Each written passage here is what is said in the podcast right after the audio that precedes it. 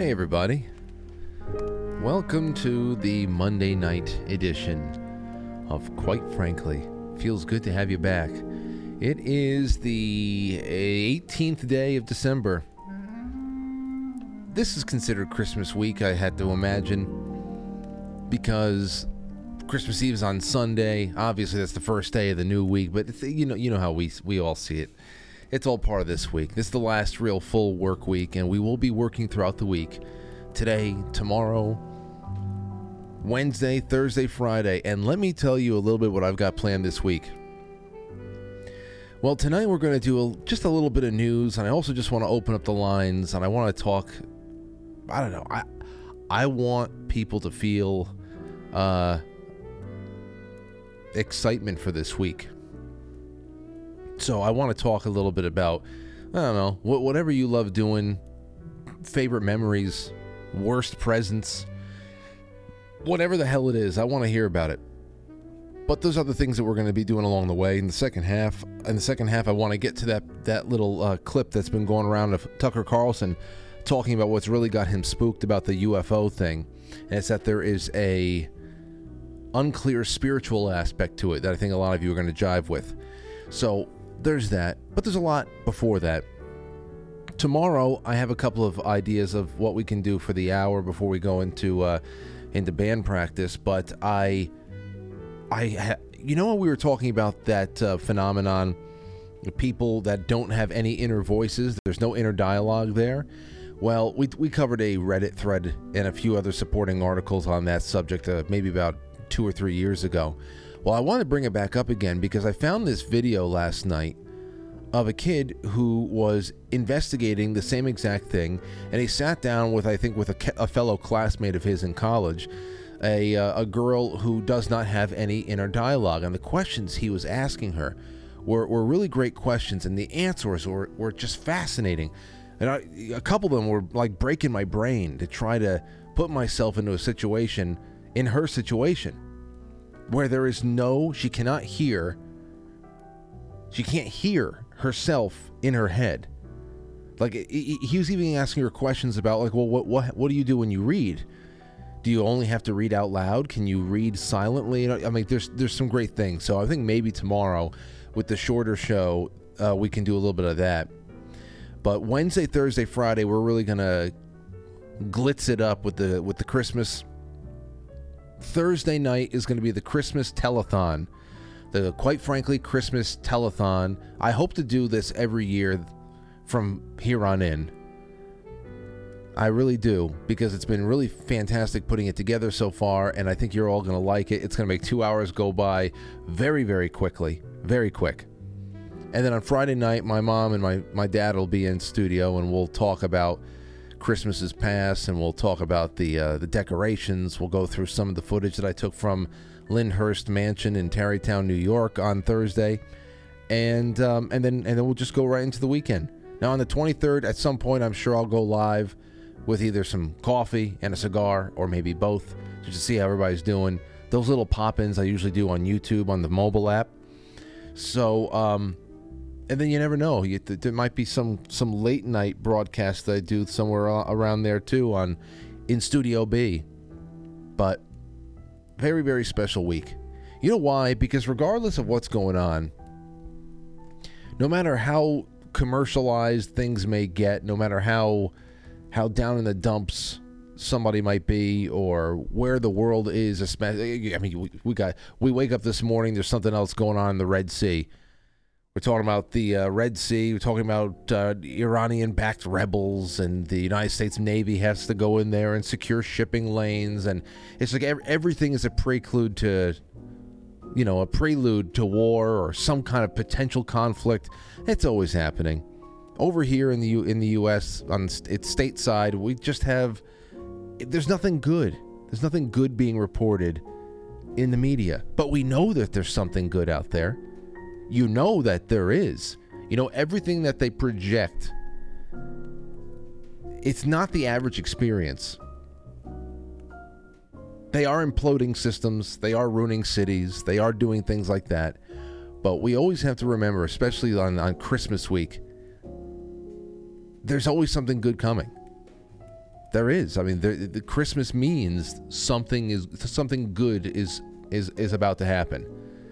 That's probably the reason why in um, in recent years I've really fallen in love with uh, a couple of different Christmas songs that just go above and beyond the the season. That I'll still listen to them every once in a while throughout the year, and that is "Oh Holy Night" and recently the Little Drummer Boy. We are all the drummer boys, my friends. We are all the drummer boys, and I'm gonna. I, I want to write something about that song. I think I have to do that soon. That might be a good exercise to kickstart my creative writing again.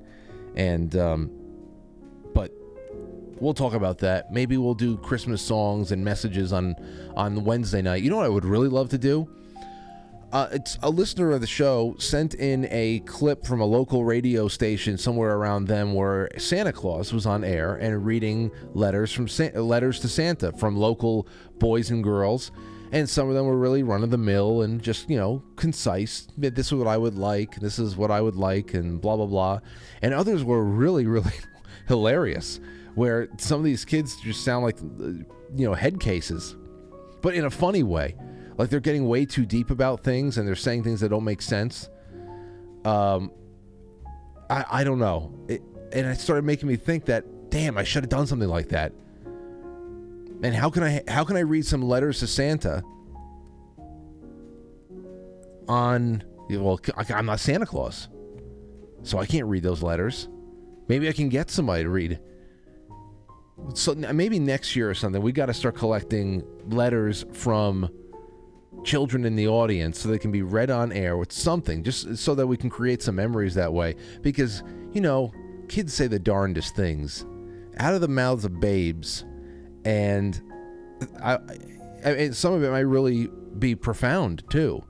It's not just it's going to be funny. It might be really profound and i wish i had thought about that. Maybe i can get something done from now until friday. Who knows? But um I'd have to find a Santa Claus to come in. Anyway, that's what I have on that. Just some thoughts about what's going on this week, and maybe that that jogs something loose in all of you. Next week, though, will be great. After Christmas, we're going to start talking about uh, New Year's predictions. Those will be some fun shows, and then jumping right into January, if you can believe it. Of course you can. But it's December 18th, and we're going to soak everything up that we can of the next seven days. Because this time next week, it's Christmas morning. Oh, it's Christmas evening.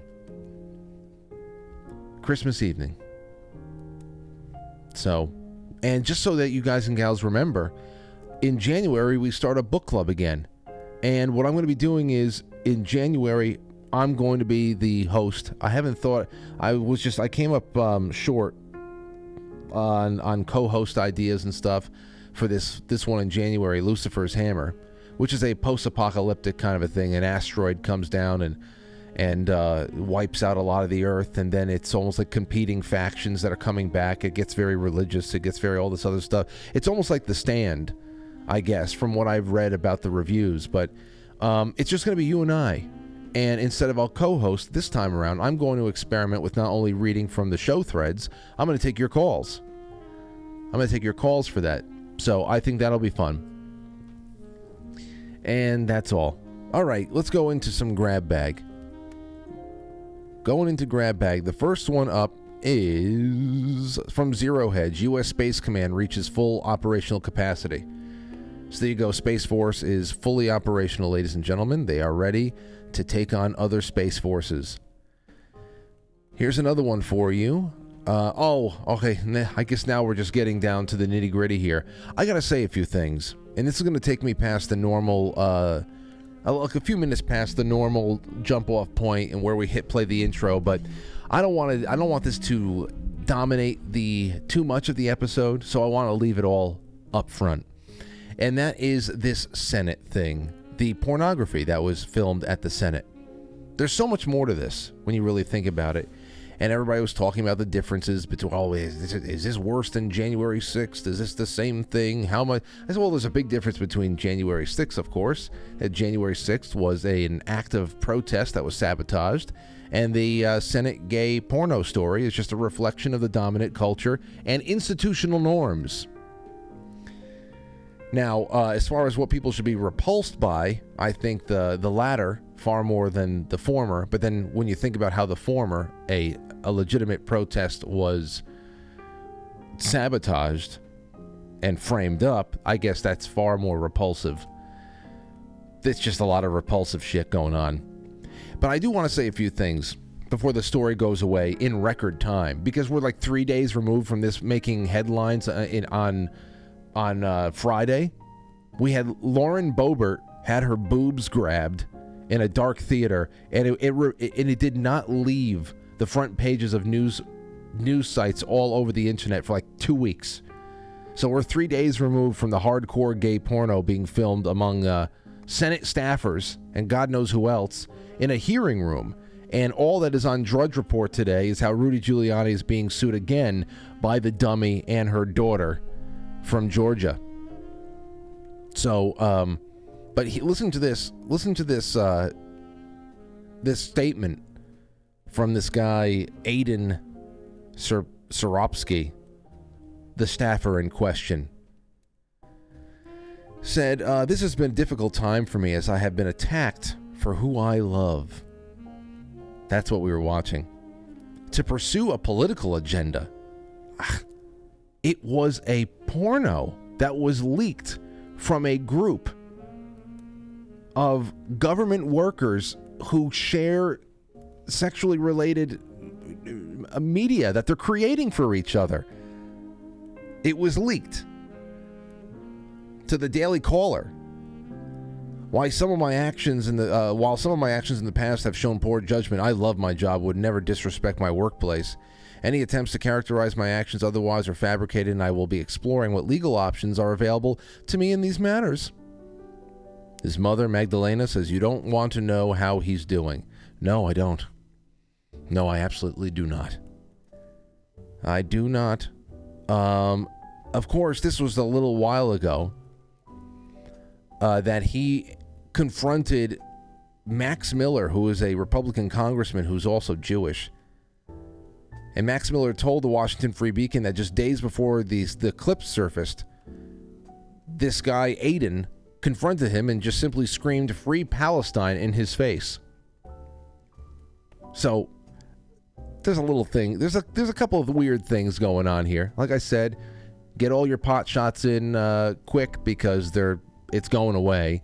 Now the level of control is something that is also pretty reminiscent of January 6th.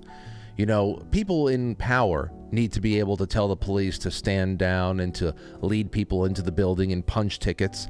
People in power need to be able to open up magnetically sealed doors, things like that, you know? Just like people in power need to turn off the surveillance footage on the same uh, prison block where Jeffrey Epstein is being strangled by someone. Anyway, the level of control that they have over these facilities out there, it, I mean, they can just disable in, in, in security. Like you know, those Senate hearing rooms have cameras all over them. So the fact that this is the only footage that has gotten out just lets you know, hey, uh, we're going to need to black out the room for a little while and make sure that nobody comes by. That's number one. Number two, uh, we know who was catching, but who was pitching. That would be interesting. Of course, nobody's going to be digging too deep into this one. Um, especially since, like I said before, this was being shared in a sex group of government employees, which I suppose is going to be the last time that we hear about that honeypot. Because it should also be fairly obvious from whatever we do know about this sick story, is that uh, his stance on Israel is probably related to the timing of the leak. All right. So, um, but then a couple of days had passed over the weekend. Finally, I know some of you guys and gals were thinking about where Madison Cawthorn is on this one. Of course, Madison Cawthorn came out. Uh, I don't know. It was like a a little while before his reelection bid, which he just kind of walked away from because then he was you know, some pictures of him partying with like uh, lingerie on or something like that. I have no clue.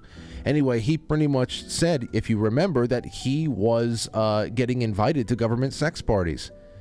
And at the time, he was rebuffed by both Democrats and Republicans. So that's very interesting. That's something to take note of. Both Democrats and Republicans want him to shut up. You know? Because we know the lengths that one party would go. Well, we know the lengths that the Democrat Party, especially, would go to to uh, hold something against Republicans. They'll fabricate things.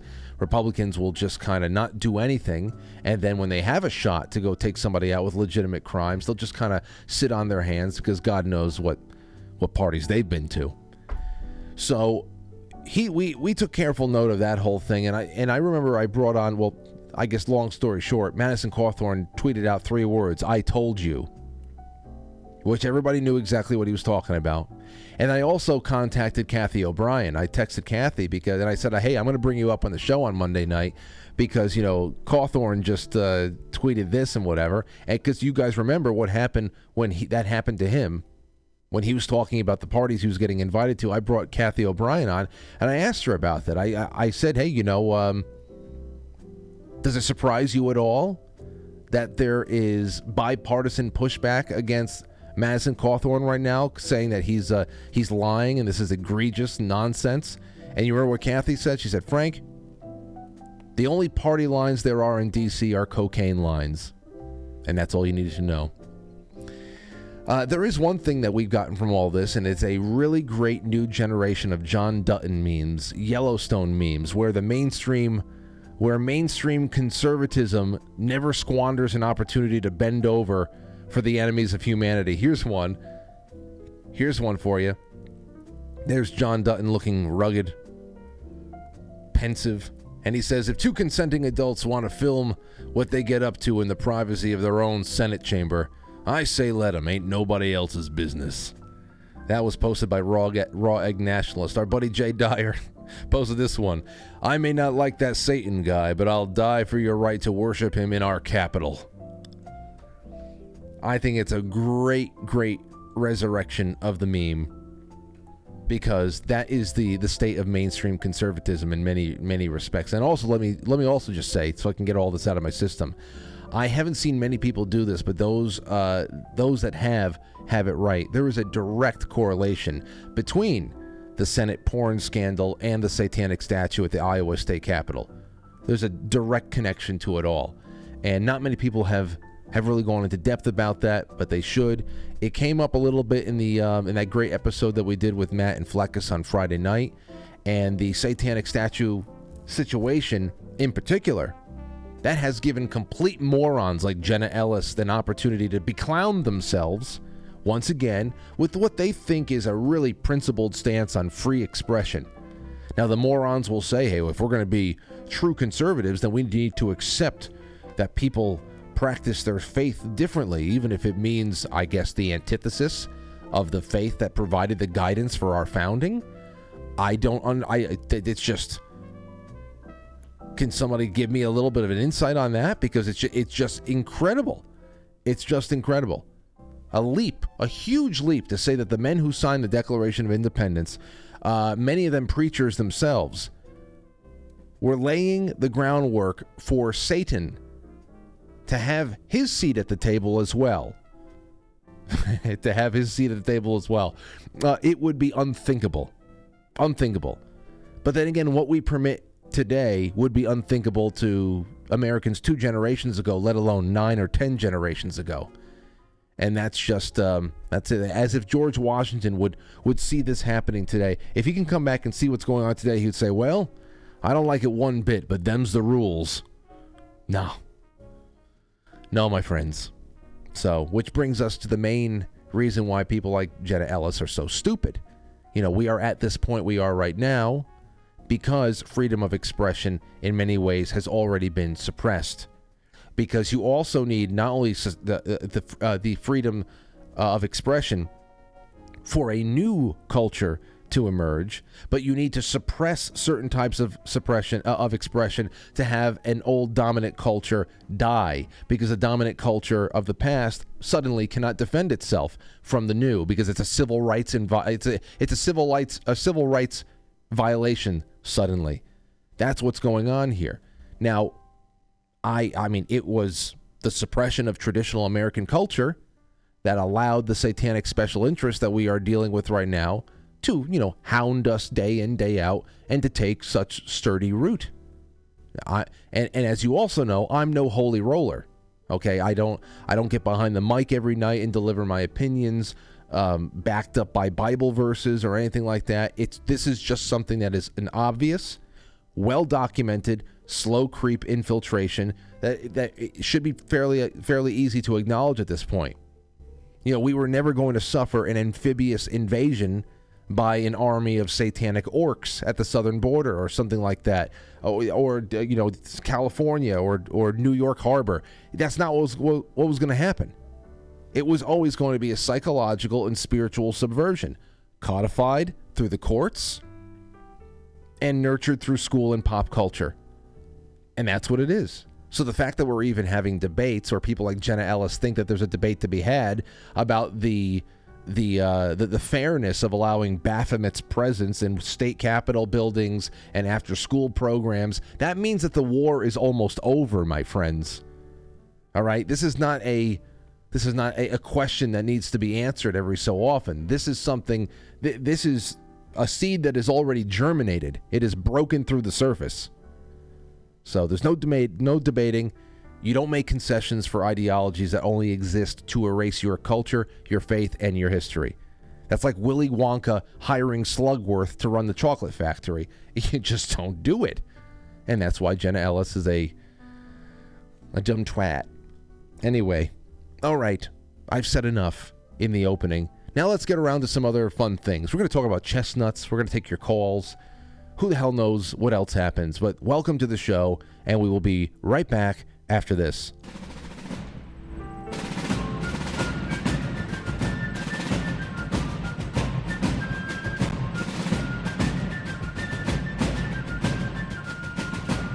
You let one ant stand up to us, then they all might stand up. Those puny little ants outnumber us a hundred to one. And if they ever figure that out, there goes our way of life. It's not about food. It's about keeping those ants in line. That's why we're going back. Does anybody else want to stay? Let's ride!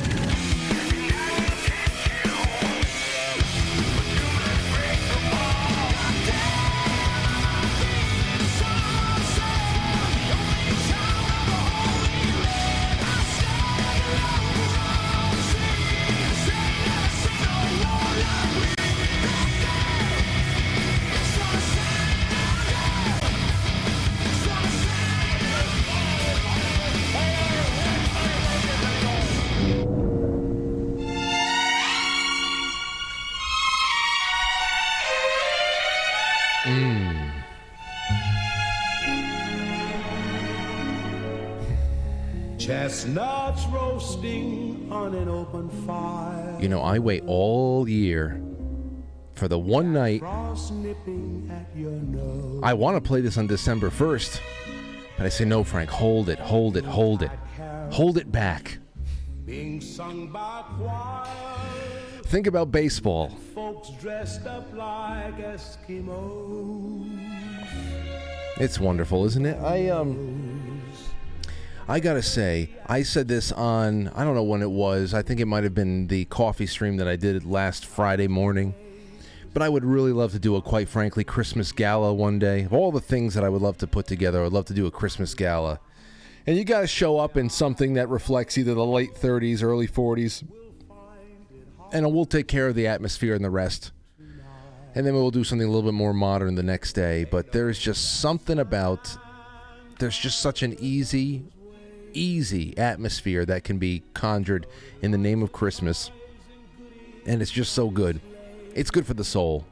I want to take a little bit of your calls on what makes it feel good tonight. But you know, since he mentions chestnuts, I came across something today that was pretty incredible because I came across something last night that was equally uh, interesting. So, from interesting to incredible, I was looking into the uh, creation of this song, and what I had what I had noticed was that right around the time that this song had been created, there was a because you know chestnuts roasting at an open fire. I had chestnuts not too long ago for the first time roasted, and they were really since they were sweet and sensational. I really really liked them.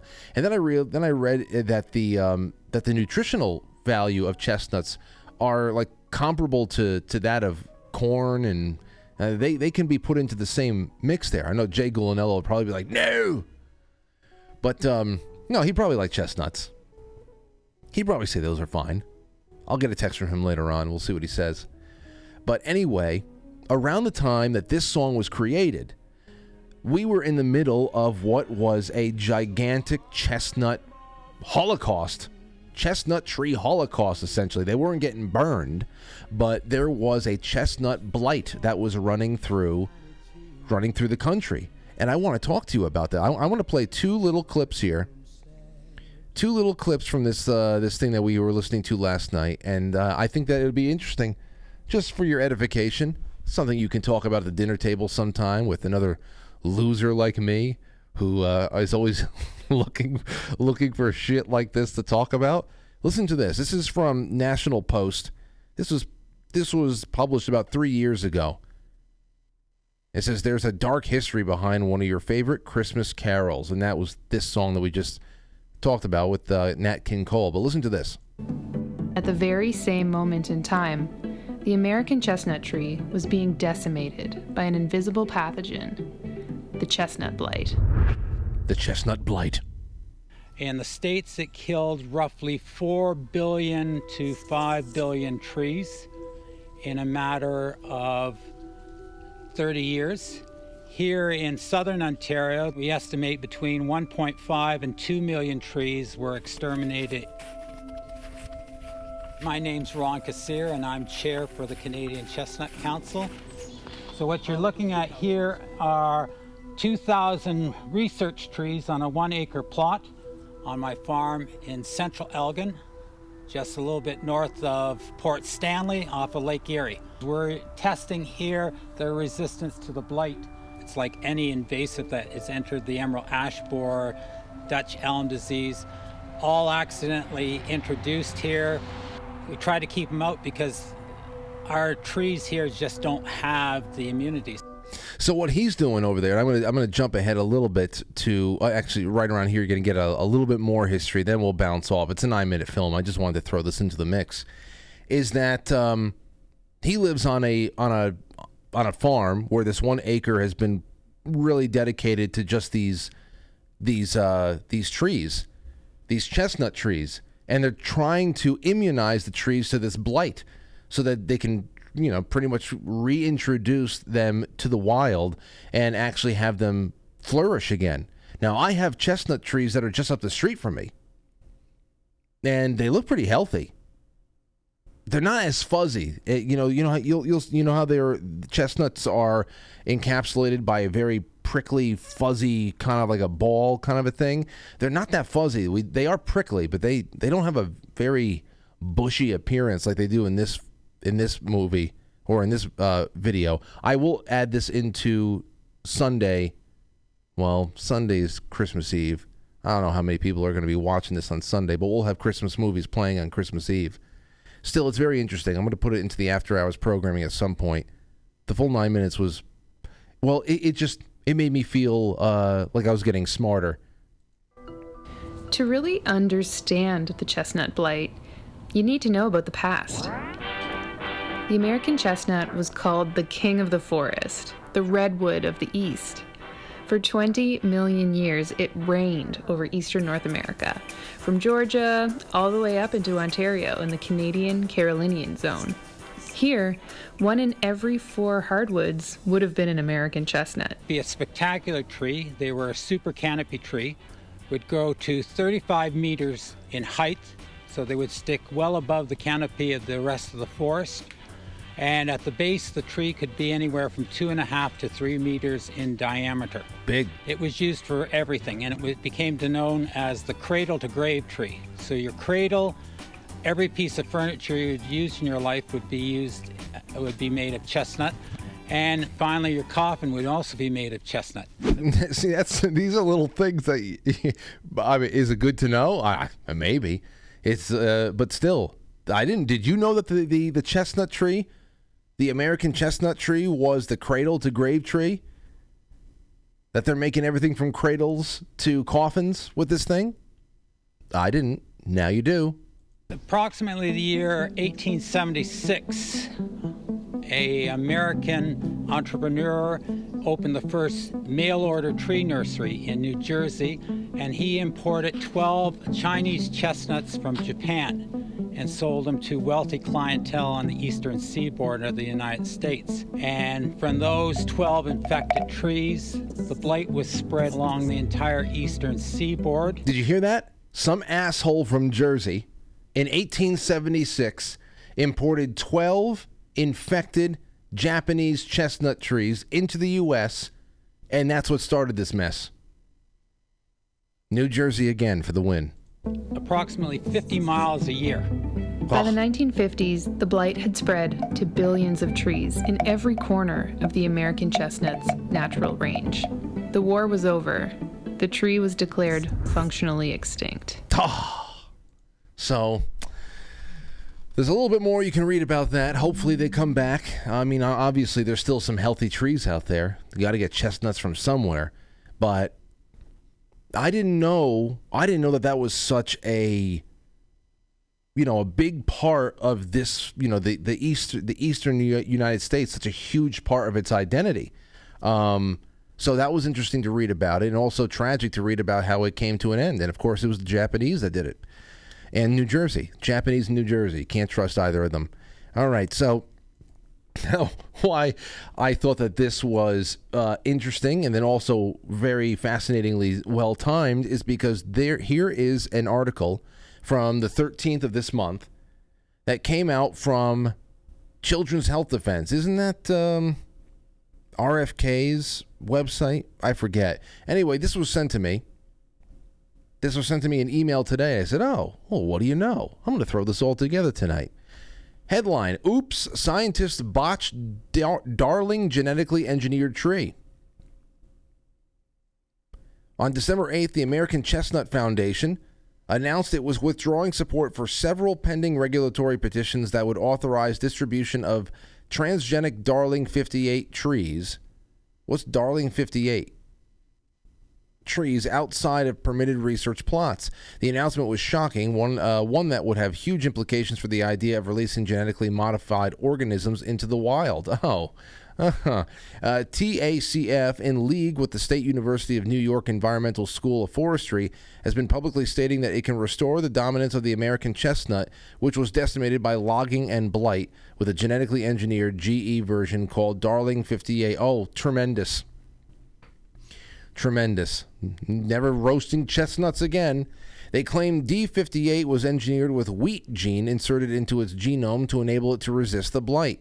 It was a high-profile venture intended to intended, the petition is still pending, to deregulate for the first time a GE plant, genetically engineered plant for release into the wild to contaminate its wild relatives.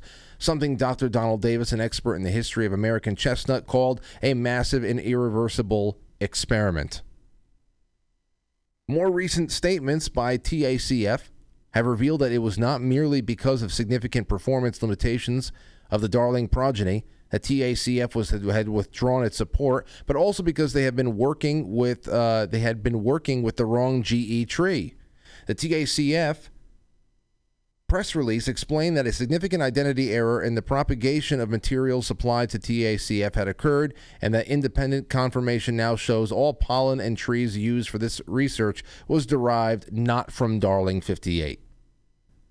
Throughout the regulatory process, no one noticed that they were working with the wrong tree, not since cold fusion had so much scientific hype had been generated around the fundamental error. Uh, so, so not only the, it, it, maybe that's an act of God right there. that this has just been uh, pushed off and we don't have any genetically modified. You say, well, what would you rather have? A chestnut tree with blight or some genetically modified one that can resist it and then what? What does that do to everything around it? So there's a little bit there's a little bit of what's going on. So we'll see. We'll see what happens with the American chestnut in in the times ahead. Let's take let's take some calls. 914 200 0269. I want to hear what you guys and gals are thinking. Have you been to any Christmas parties yet? Have you had any big Christmas breakthroughs? Any miracles? You ever want to talk about a Christmas miracle of the past? I want to hear it. I'm sure everybody else does too. And in the second half, we'll get into some other stuff. We'll check in on what's going on with the EU, trying to come after um, Twitter because nobody can nobody can get anything done anymore without every social media company in the world walking in lockstep with the WEF. And also a little bit about Tucker Carlson and uh, his theories on what's going on with UFOs and the spiritual aspect. Let's take a call here. Meredith, is that you? Hi, Frank. It's Meredith from Massachusetts. How you doing? Great to have you on again. How, what's on your mind? All right. Well, I went to two Targets this weekend, and all the black Santas and wheelchairs were sold out up here. oh, it's probably we probably triggered a run on every target. When I got home, Meredith, I ordered ten. Ten. You did. I've got Yes. ten black wheelchair Santa Clauses coming in, and it's going to be wonderful. I think that I, I've estimated that I think I may have one or two extra. I definitely want to do a raffle on on the air. It's unbelievable. We, I mean, I went to one in my hometown, and it said, you know, the label said black wheelchair Santas, and they just weren't on the shelves. Mm. And then I went to another one in another town, and, and I asked the lady, and, and they were gone too. Now, were the um, were the white wheelchair Santas still there? No, I didn't even know those existed. Actually, I forgot to. Okay. I forgot that part. I forgot to look, but I didn't see any. No, no wheelchairs left. Just the regular Santas. and So- angels. Somebody in the chat room just called me a hoarder because because I bought ten black wheelchair Santas. I uh, like I told Fleckus, I said, you know, these things, as crazy as they are, uh, we we need to be able to compile some stuff to constitute a museum, a a a, a, a brain dead museum one day. Uh, people need to know. such a good idea. Yeah, absolutely. Well, listen, I Um, you only have seven yeah. days left, so I'm hope you're able to hope you're able to find it. I got some of the black Santas for some coworkers and friends, Okay, but no wheelchair alrighty. and no Nutcracker transgender. I was looking for that one too. Well, the, you know, the, there's always next year. Anything else on your mind, Meredith? That's it. Thank you. Have a Merry Christmas and a Happy New Year. You too. Merry Christmas. I hope I talk to you again soon. 914-200-0269. I really want to keep this week as light and airy as possible. I know I didn't do a good job starting out talking about gay porn filmed at the Capitol, but I, I really want, like, starting now, starting with the chestnuts, I really just want to leave everything else behind, just for a little bit, okay? Let's take a call. Uh, 856, what's going on? Hey, what's going on? How you doing, bro? Hello, is it, uh, are, am I on speakerphone by any chance? I'm sorry. Okay, there you go. Sound a lot better. Go right ahead. Sorry about. How you doing, brother? Merry Christmas. Merry Christmas. Uh, yeah, man. I just wanted to call in and just generally lightly touch on everything. Uh, I, I have four young kids. Uh, my twins were born in late 2020. You know, Wow. so uh, I, I'm not gonna. I mean, uh, they'll celebrate Christmas, but I'm not gonna teach them Santa Claus or anything like that. It's all pagan stuff. Right, right, right. Okay. So what else? And I'm sorry, I got. So so so then what? So then what? What has been like? First of all, two boys or two girls? Oh, uh, fraternal twins, two girls. Then I have an 18 month old daughter, and my son, uh, he turns four months on Christmas Day. Wow, that's great. You yeah, had, me you and my a, wife are busy. We don't watch TV. I was gonna say you. So you had a you had a you had a baby on Christmas, huh? No, no, he turns four months on Oh, oh, four four months. I thought you said four years. I'm so sorry. Shoot. No, that's okay, brother. Well, Yeah, my twin daughters, they're the oldest. They're three. okay. So then you started. Oh, so the, those that you started off with twins then. Yeah, thank Oh, God. We were terrified for the next two pregnancies.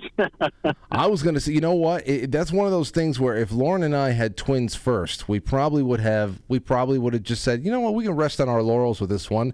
I think we did good, two, two, two at one shot. But um, man, you you went for two more. That's amazing. You got a nice little crew there. You're rolling deep now. yeah, and I, I'm on my I'm on a drive out to Tennessee right now to put a down payment on a property. I got to get my family out of New Jersey. I went in the military for a while, and when I got home, I made the mistake of going back to New Jersey, knowing how bad it was getting. Yeah, yeah, I can imagine. So I'm I'm just trying to get them out now because they don't have like uh, they don't have vaccine vaccine exemptions for schools, and my kids have not seen one shot. They're never gonna. That's good. So, uh, so what? So, uh, as far as uh, schooling goes, are you gonna you gonna be doing homeschooling or what? Well, Tennessee has exemptions.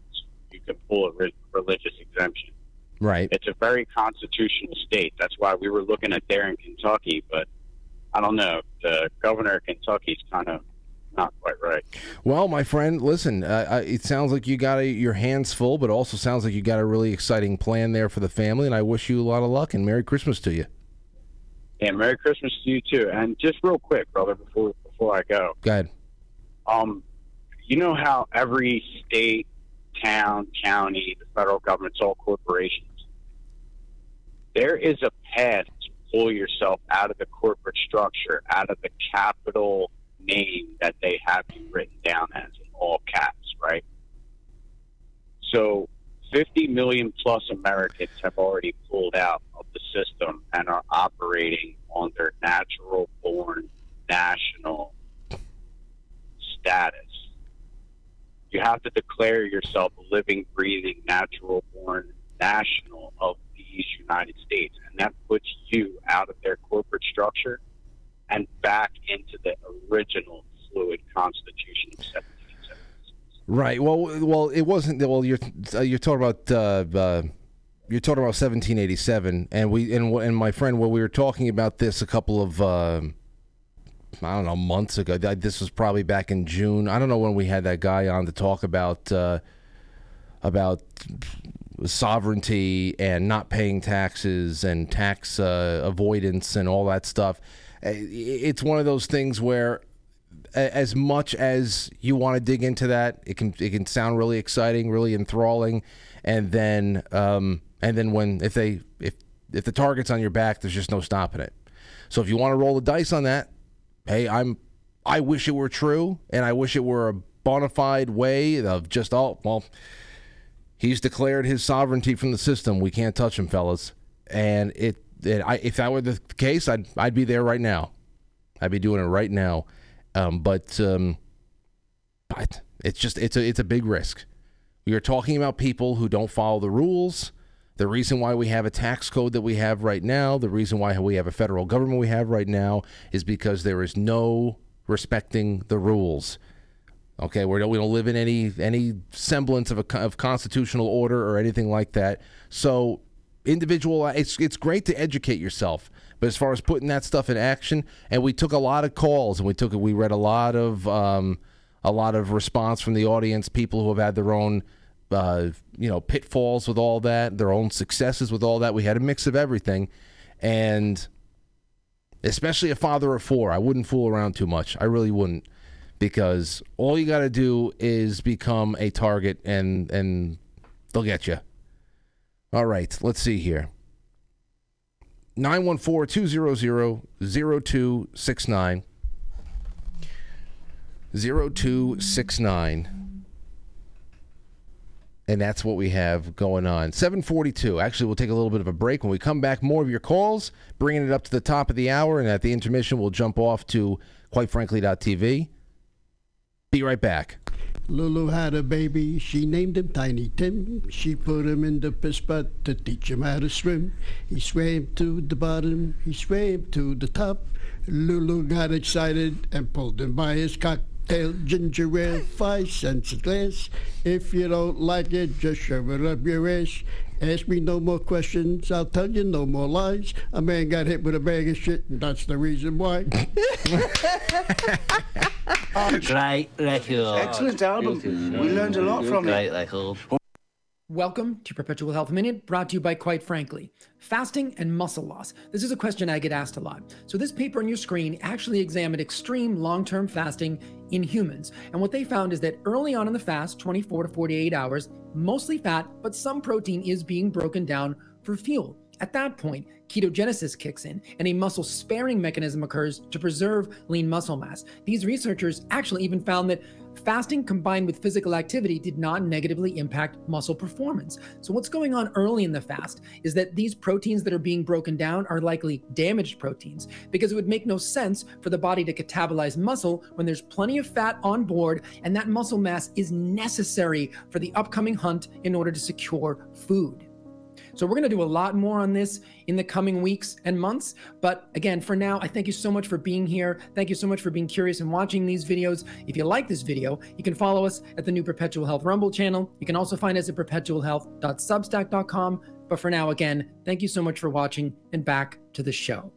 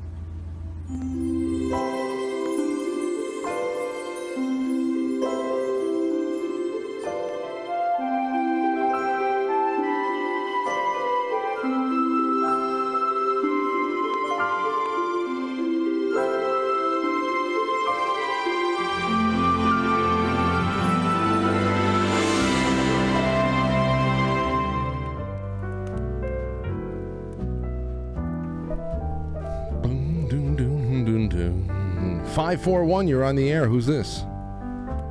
Hey, this is Chris Frank. I'm calling about the chestnuts. Hey, Chris, tell me about these chestnuts.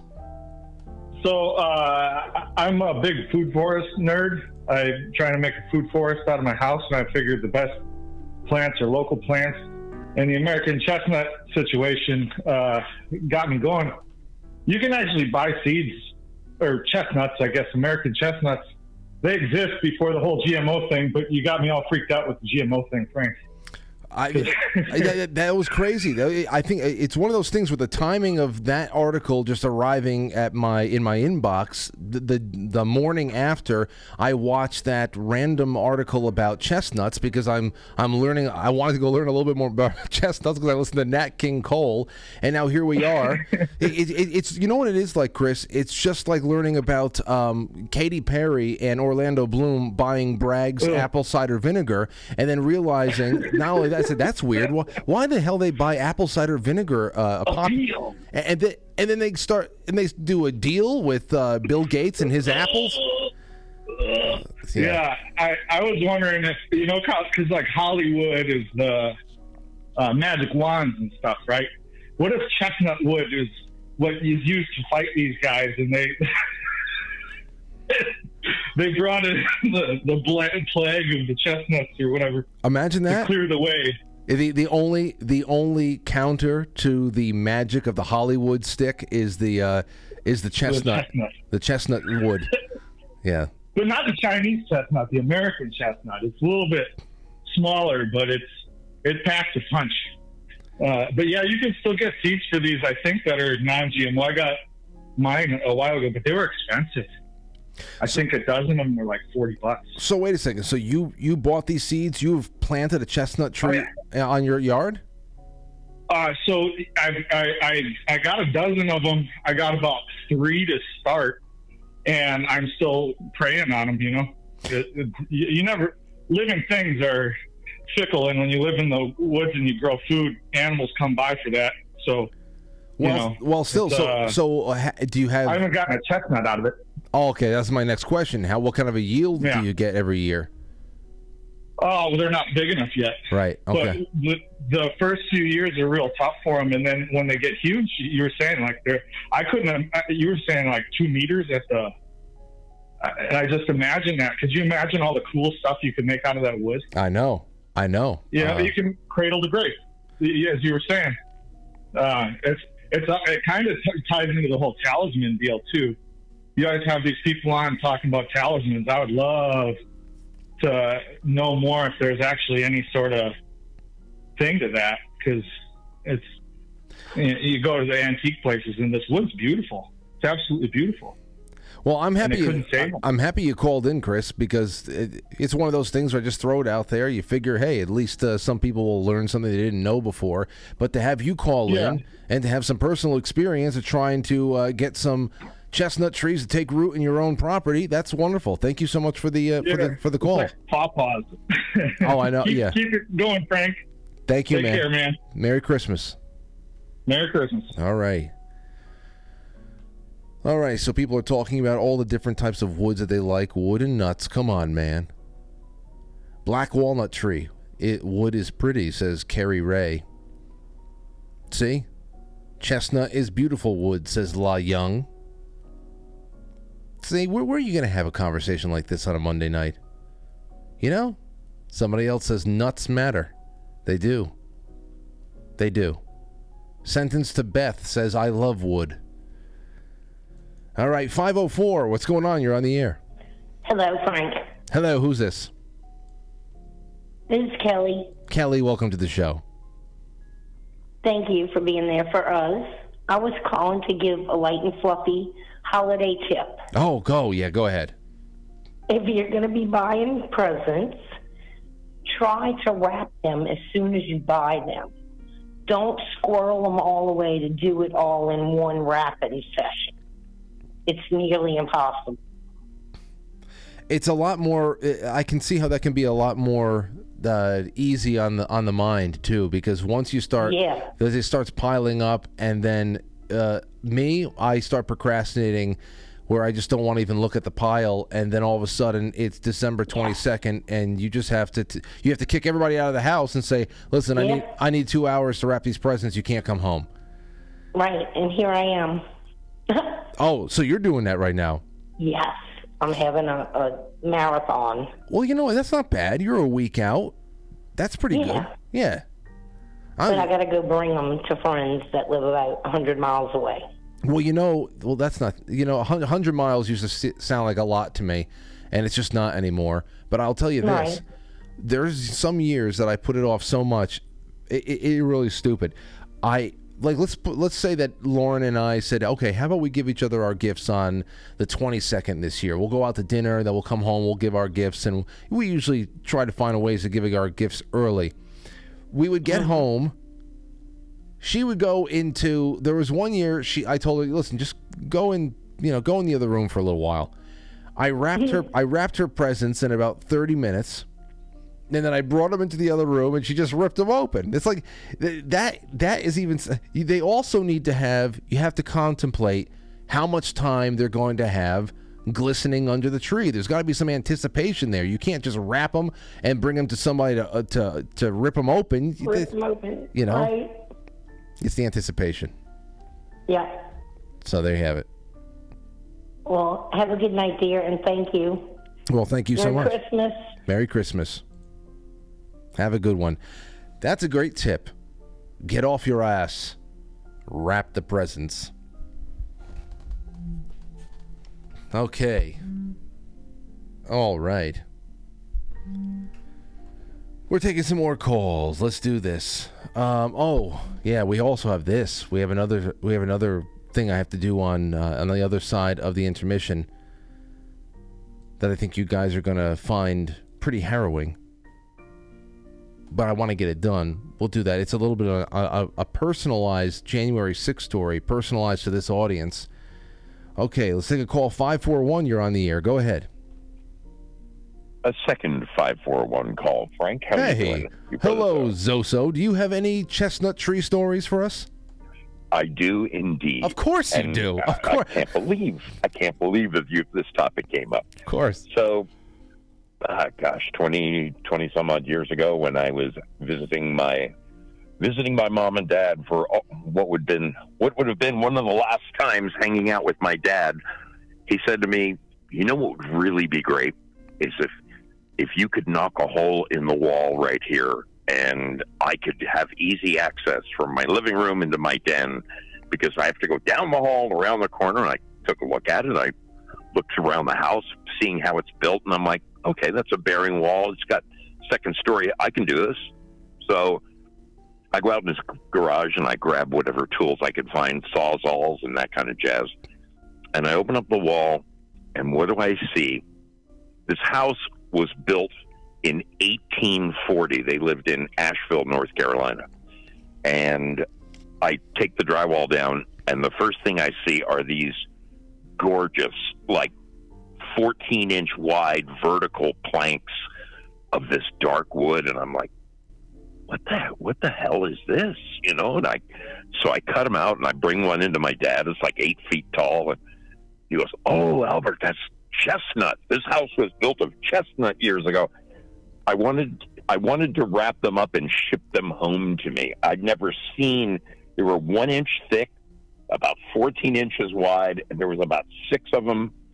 Oh, I wanted to build a table out of it. The most gorgeous wood I'd ever seen Really? and it had to be if the house was built if the house was built in 1840 it had to come from some of those trees that were like you know two feet three feet around at the base Oh, uh, yeah. And it, it probably was local, too. oh yeah No yeah doubt asheville north carolina is up in the mountains gorgeous place beautiful place That's just. So is that is that the end of your uh, your investigating of the, the the history of the property and the house and all that?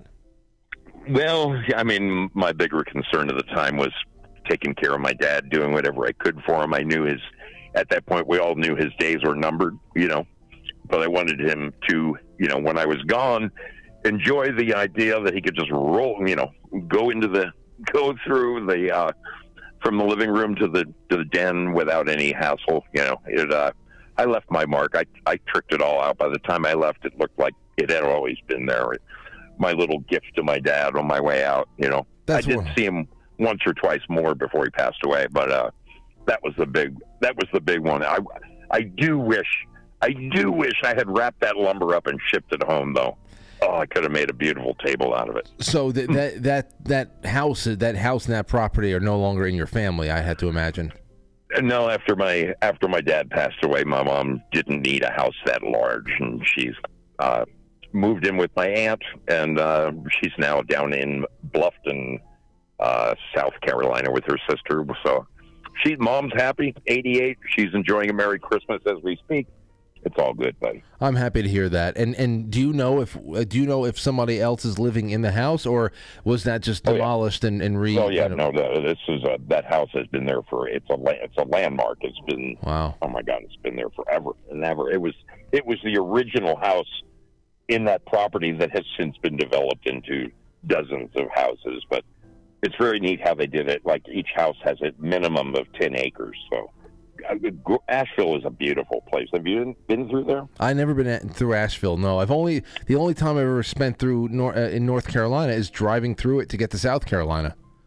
Gotcha. So I yeah, got- Asheville uh, was always known as uh, a place to go for your health in the 1800s and stuff because it was so so high up in the uh, you know way up high in the Smoky Mountains. Hmm. Um, yeah, really. That's where that's where Vanderbilt built his mansion. Yeah.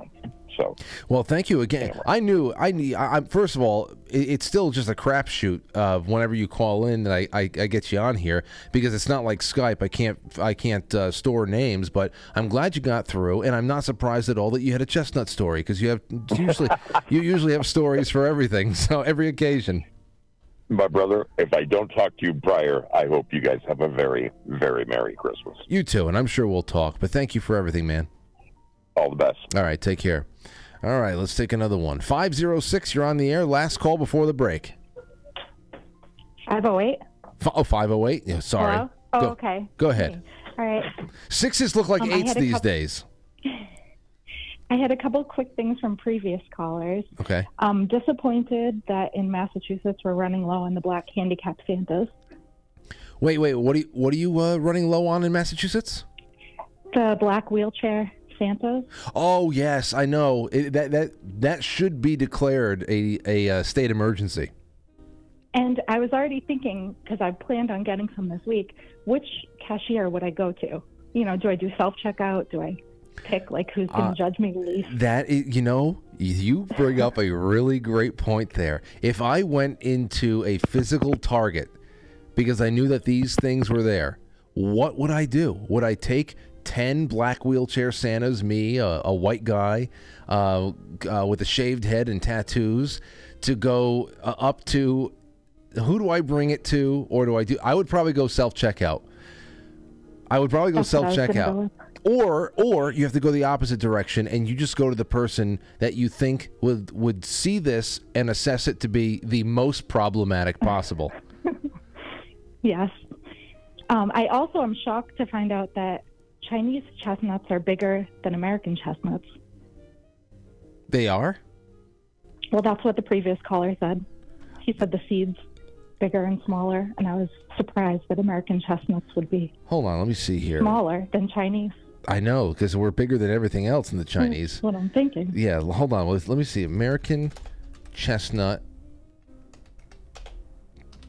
versus Chinese chestnut.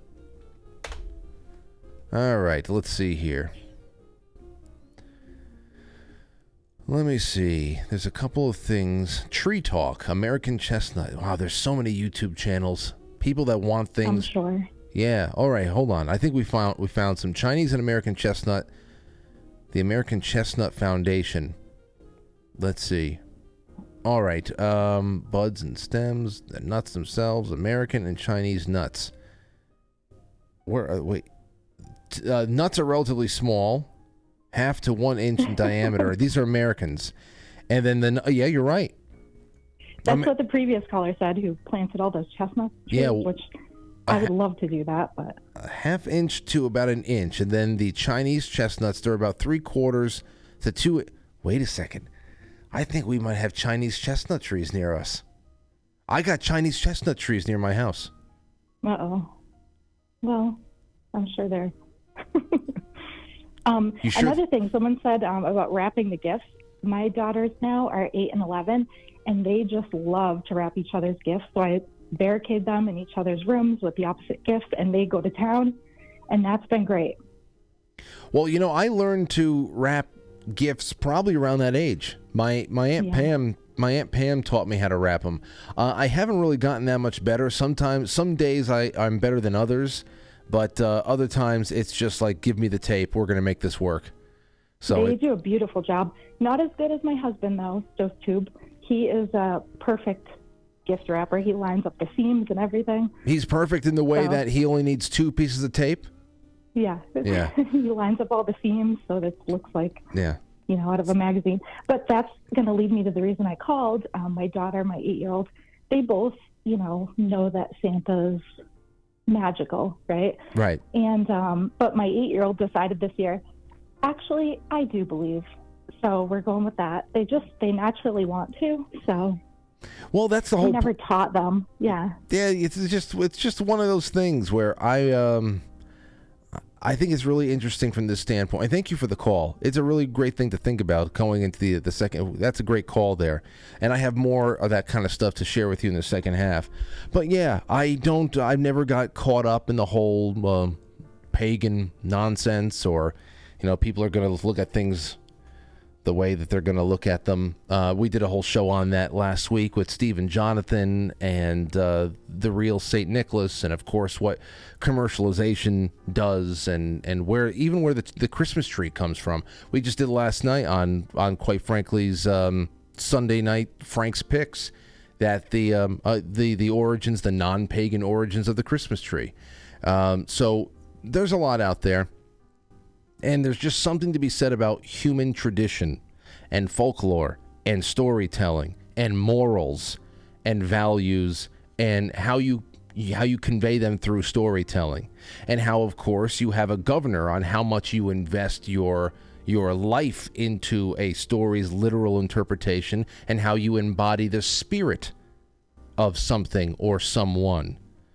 Um, especially someone like St. Nicholas, who is willing to get into fistfights for Christ. And um, that's just, uh, that's the kind of thing there where it's just, all right, belief and tapping into the spirit of something that is just so good on on a on a wide scale. It's just great to have pop up seasonally, and I have more thoughts on that in a little bit. We have to get into these American and Chinese chestnuts too on the other side of the of the intermission, but we're taking that intermission now, and I uh, I urge you all to follow us over to pilled.net or quite frankly.tv. The pilled.net direct link is in the description below, or it's in all the places I've tweeted it out, Truth, Gab, what have you. But uh, the easy the easy way, if everything else doesn't work out, which it should, is quite frankly.tv and just press play. So you can just at least take a look and watch. You can you can chat anywhere you'd like. You could chat in the, the gilded. You can chat wherever the hell else you are. But if you're just watching, I'd love for more of your calls. We're going to do Tucker Carlson and a few other things on the other side of this. And uh, thank you so much for supporting independent media in all the ways that everybody's trying to cut their uh, cut the cloth going into 2024 and beyond.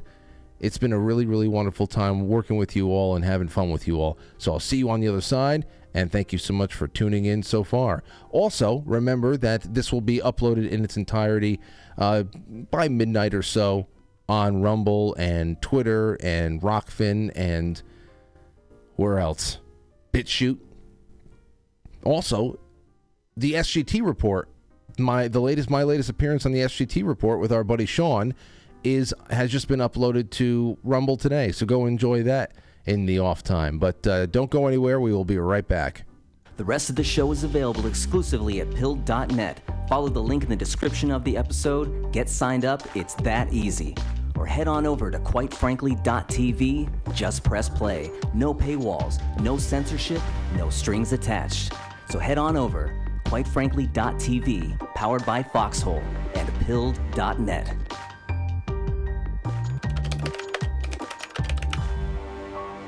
It's intermission time, folks. Time out to press the like button. Thank you. Ladies and gentlemen.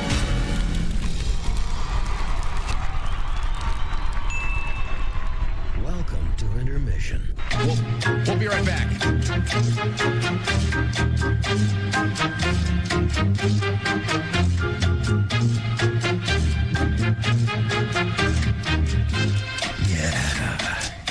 Edition.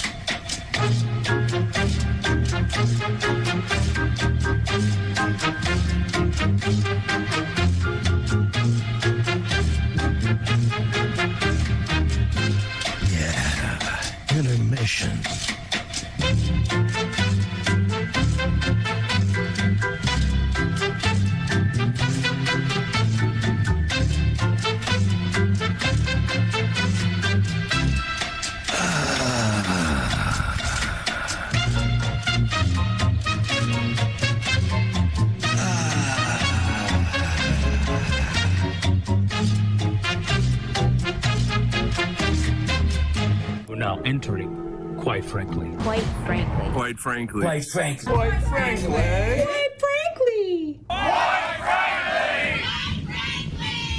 Quite frankly. Quite frankly. Quite frankly. Quite frankly. Quite frankly. Quite frankly. Quite frankly. Quite frankly. Quite frankly. Quite frankly. Quite frankly. We all support, quite frankly. Not quite. Quite frankly. Let's go, Brandon. Quite frankly, in Roma, Italia. Quite frankly, you're going on Frank's show tonight? I want to get a Coke. Can I get a Coke? So everybody watch. Quite frankly, with Frank.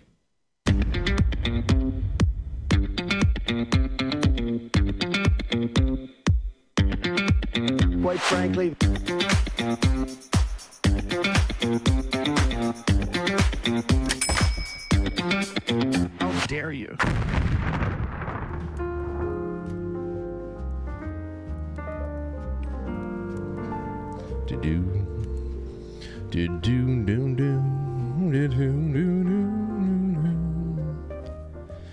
Okay, so let's see.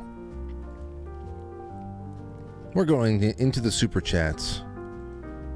First one up. Let's make sure that we did not miss anything on Rokfin, in case any tips came in there. And no. All good.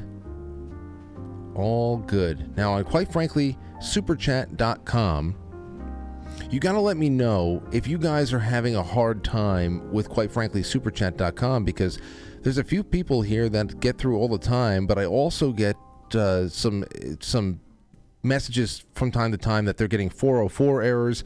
I told Stream Elements I don't know what's going on there. They said that they're, they're going to need some more details to be able to figure out what's going on for individual users. But if you ever have a hard time with, quite frankly, superchat.com, please let me know because that is a very valuable universal super chat that kind of ties all of the viewing audiences together and allows everybody to be able to contribute to the nightly show in the way that the old YouTube super chats used to be. So we'll get to those in just a second. First, I'll go to Rumble. We got a couple of Rumble rants there. First one is from Poso for Hope. Says, "Oh, she burped and farted and she, the hell are you talking about? What?" Poso for Hope says we have to stop the chemtrails. We need a movement. We need a we need a movement. And then the next thing thing that he says is, "Oh, she burped and farted, shit on the floor. The gas from the ass blew the knob, uh, knob off the door, and the moon shined bright on the nipple of her tit, and Grandpa stepped in a bucket of shit." Is that like a Tony like a, a Tony Black kind of a poem, or I, I, I guess I'm gonna have to remember that one. Speaking of Tony Black, we came up with a really interesting design for a T-shirt. People said I really want a T-shirt, and there there is just no there's no there's nothing of Tony younger boxing that we can turn into like the, those lo-fi Jake LaMotta shirts or anything like that. We couldn't do it. We can't find it unless he comes up with something and and we can find that. But in the meantime, something has been designed that I think is pretty damn cool. And we're going to run it by Tony. My mother loves it already. But we're going to run it by Tony to see what he thinks because if he likes it, then I think we're going to put it into production. And that's going to be one of those things where, you know, whatever whatever money the show makes off of that will just be donated to wherever he wants it to go. And if I know Tony, it's probably St. Jude's Children's Hospital or something. Um, because that's just it just seems like it's the right thing to do. But it's still a cultural it's one of those cultural pieces that it's really cool, I think. It's at least a good place to start start looking and start considering you guys got to check it out. I'll show it to you later on this week maybe. All right, let's go into the super chats now. Stowstube says, "Frank, love you my good man. Now here's some support. I wouldn't be anywhere without people like Stowstube, and there's many of you out there. Thank you so much everybody." And I can't tell you how how wonderful this time of year is to be able to sit down and write so many of you Christmas cards as well. Uh, Aurora loves all your pictures of your pets. She's got a, a, little collection of so many dogs from all over the country. She's very grateful whenever something comes in the mail for her, no matter how small, like a little tiny. Sometimes a lot of people just send like little tiny square cards just for Aurora with a little nice message scribbled in the middle of it, and she just handles every card as if it's made of gold. And um, I know she feels the love, but she is not getting spoiled. So don't worry.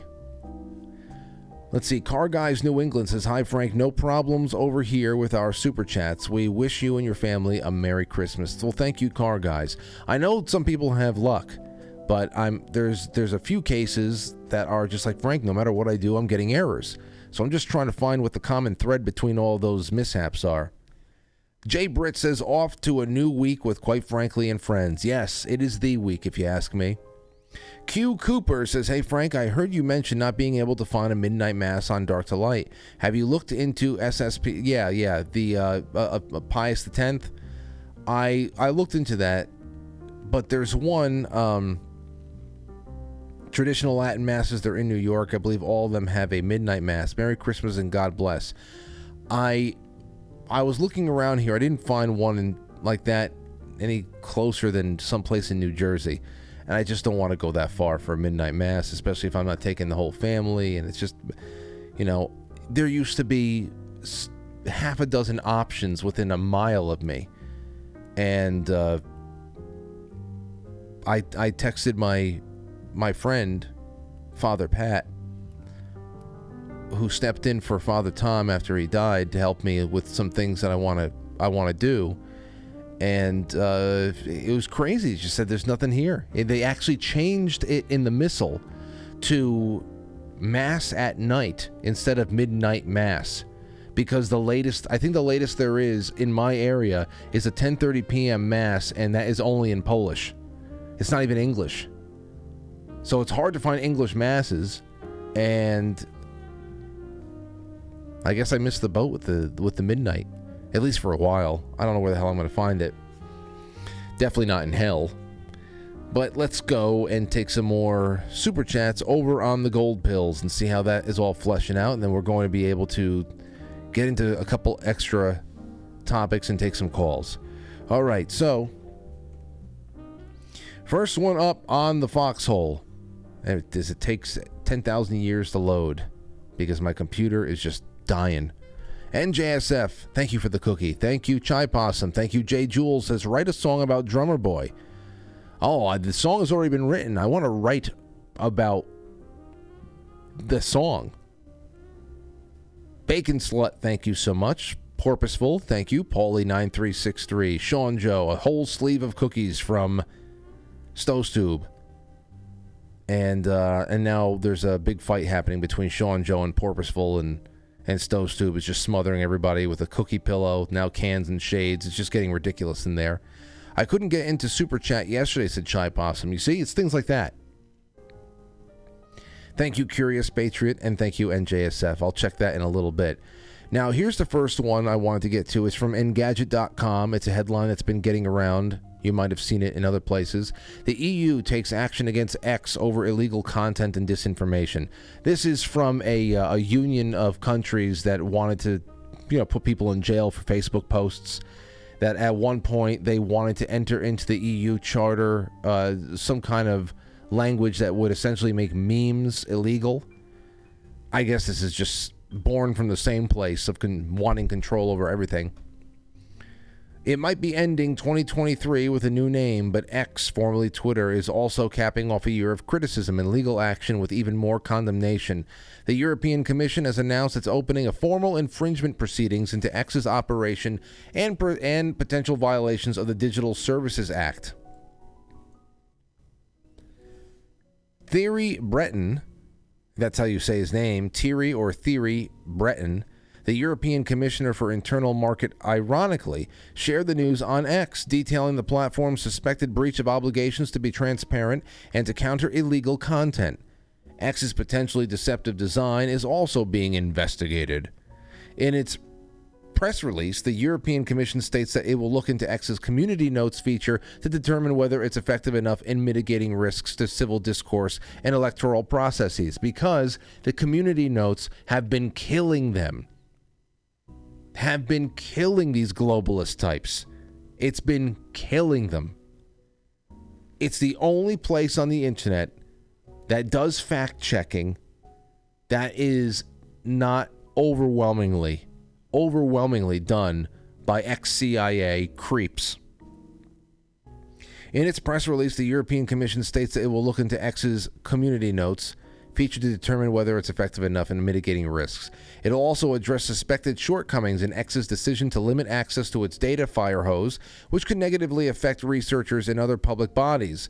The company's advertising platform is in the commission's crosshairs too, as it as is the suspected deceptive design of features like paid check marks.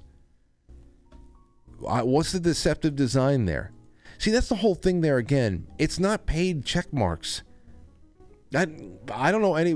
Maybe for some people at first it was just like, yeah, I'll pay eight dollars for a check mark because all of the all of these elitist assholes that were so happy about their their badge, their little badge. They didn't like how the value, the social credit value of it had been diluted by people who had enough money uh, hiding between the cushions of their couch to be able to get one for their their own. I have only ever found value in getting longer upload rates for videos and everything else like that. That made it a viable video server for somebody like me who wants to expand a brand. Other than that, I could care less about the the check mark. If there was a way to take the check mark off and just keep the features that actually matter, that's all I care about. But they're they're coming from a standpoint probably of who looks official and what is you know how, how it's harder for people to discern whether or not a person is coming from a point of authority or not. So that's what's going on now in the eu they're looking into um, all of that. It never ends. It's only just begun.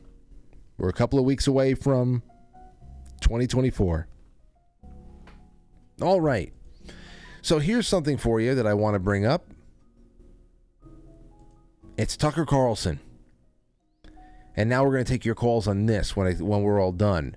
Now Colin Rugg or Rugg posted this on Saturday.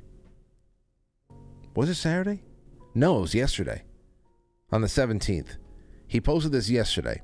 It said Tucker Carlson says that aliens are one of his few topics that he's scared to cover. He says that things that he has learned are so dark that he can't even tell his wife. I'm going to play this for you here. It's only a three minute clip, but I think that we might be able to get all the sound bites, the pertinent sound bites, out up front. Listen to this. This is um, this is a, a recent media appearance by Tucker Carlson. I don't know if it's anything that he produced himself or if he's appearing on somebody else's show. I guess we'll get the context right now. The second thing that bothers me is the UFO story.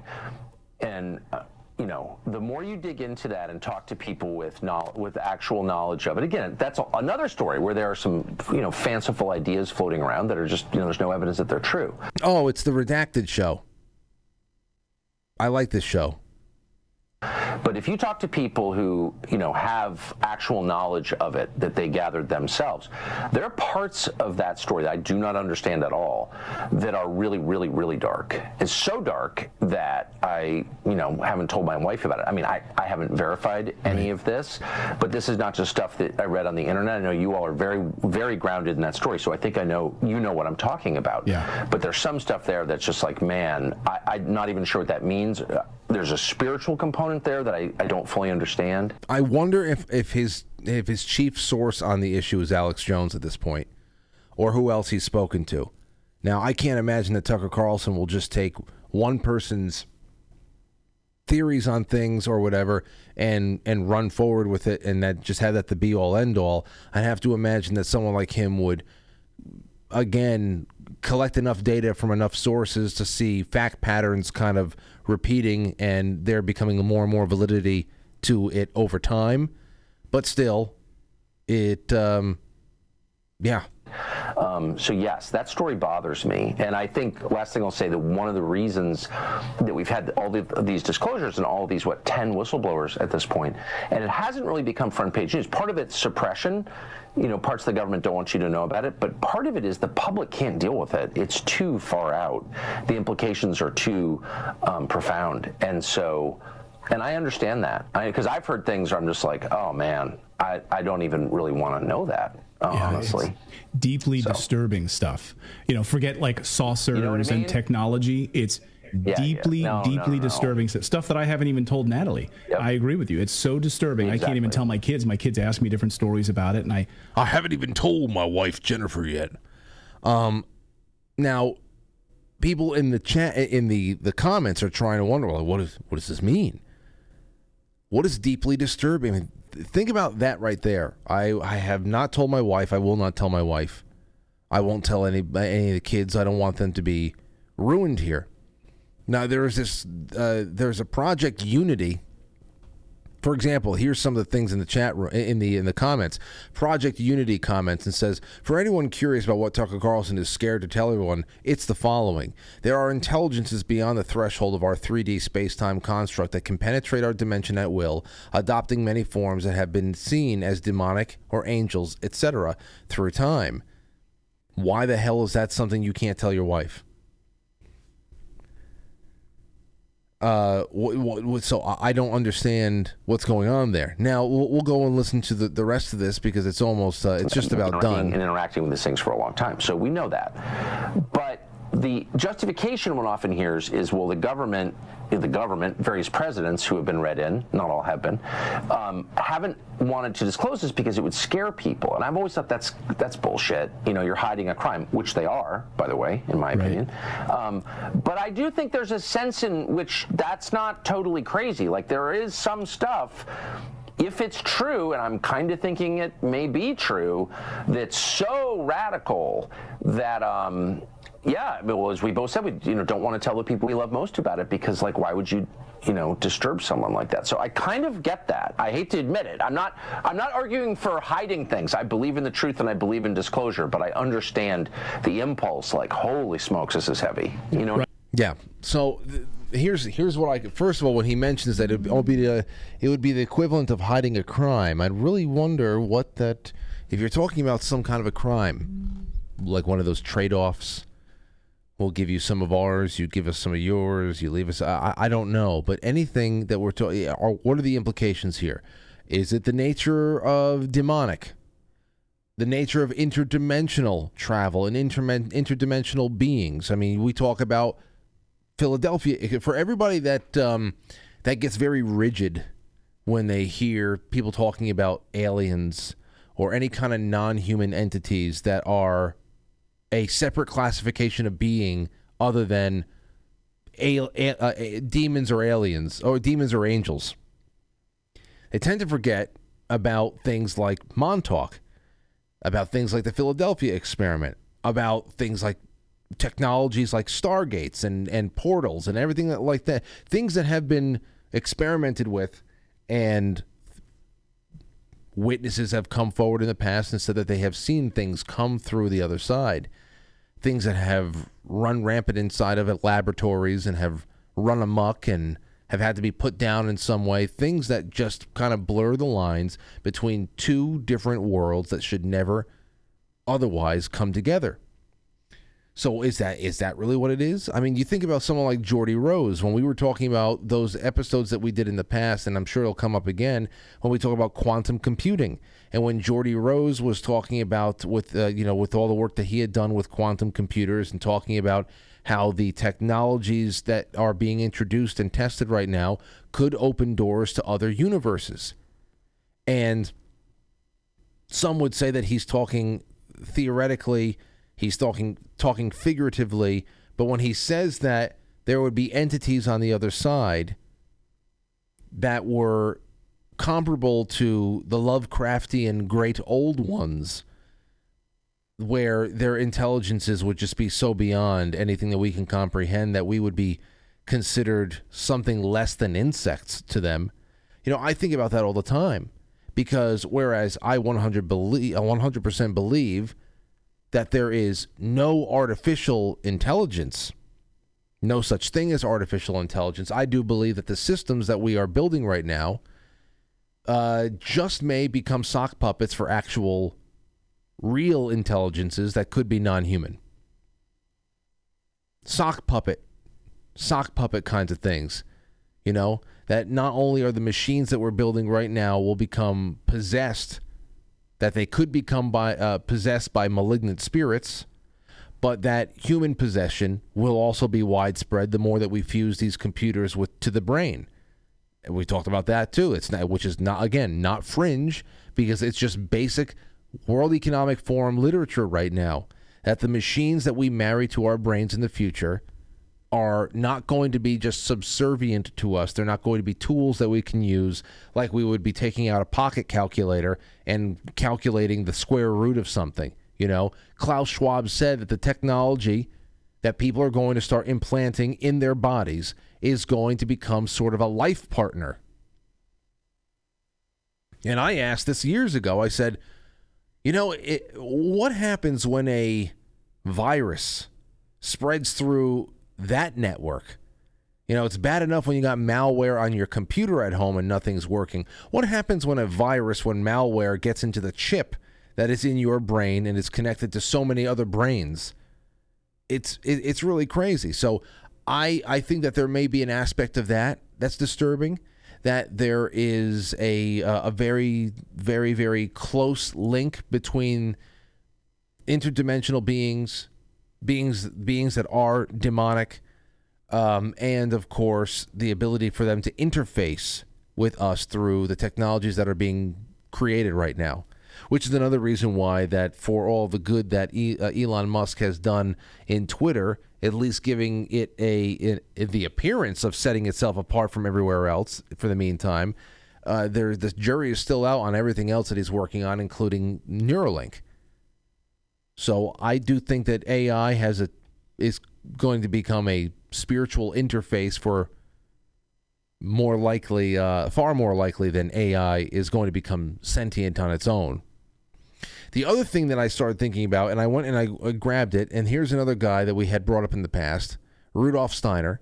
He is an occultist, a theosophist, but um, he would talk a lot about, especially around 2020. I brought him up because we were talking about his his thoughts on how vaccines could be used to deaden deaden the ability for people to feel the divine inside of them, which of course was inspired by those earlier articles that we didn't get too much reproduction on those articles, but they are circulating around late 2020 when AstraZeneca, like many others, were developing their shots for COVID. And apparently, some people who were in the, the, the trials for the AstraZeneca shot reported that they were not able to feel connection to God. They said God is dead. God's been killed inside of me, or something like that. That was uh, that was go- going around at the time. Now, whether or not that had any merit, it brought up Rudolf Steiner because it was very eerily, eerily something close to what he had been talking about in the opening years of the 20th century, like sometime around 1912 to 1918 or something like that. But listen to this. Here's what Rudolf Steiner said about spiritual, our bodies as spiritual vessels that are able to be inhabited by other spirits. He said, The spirits of darkness are now moving among us. I found this thread again on, it was just, this was September of last year. I went out and just found anything. The spirits of darkness are now among us. We have to be on guard so that we may realize what is happening when we encounter them and gain a real idea of what they are, uh, of what they are to be found, where they are to be found. The most dangerous thing you can do in the immediate future will be give, will be to give up yourself unconsciously to the influences which are definitely present.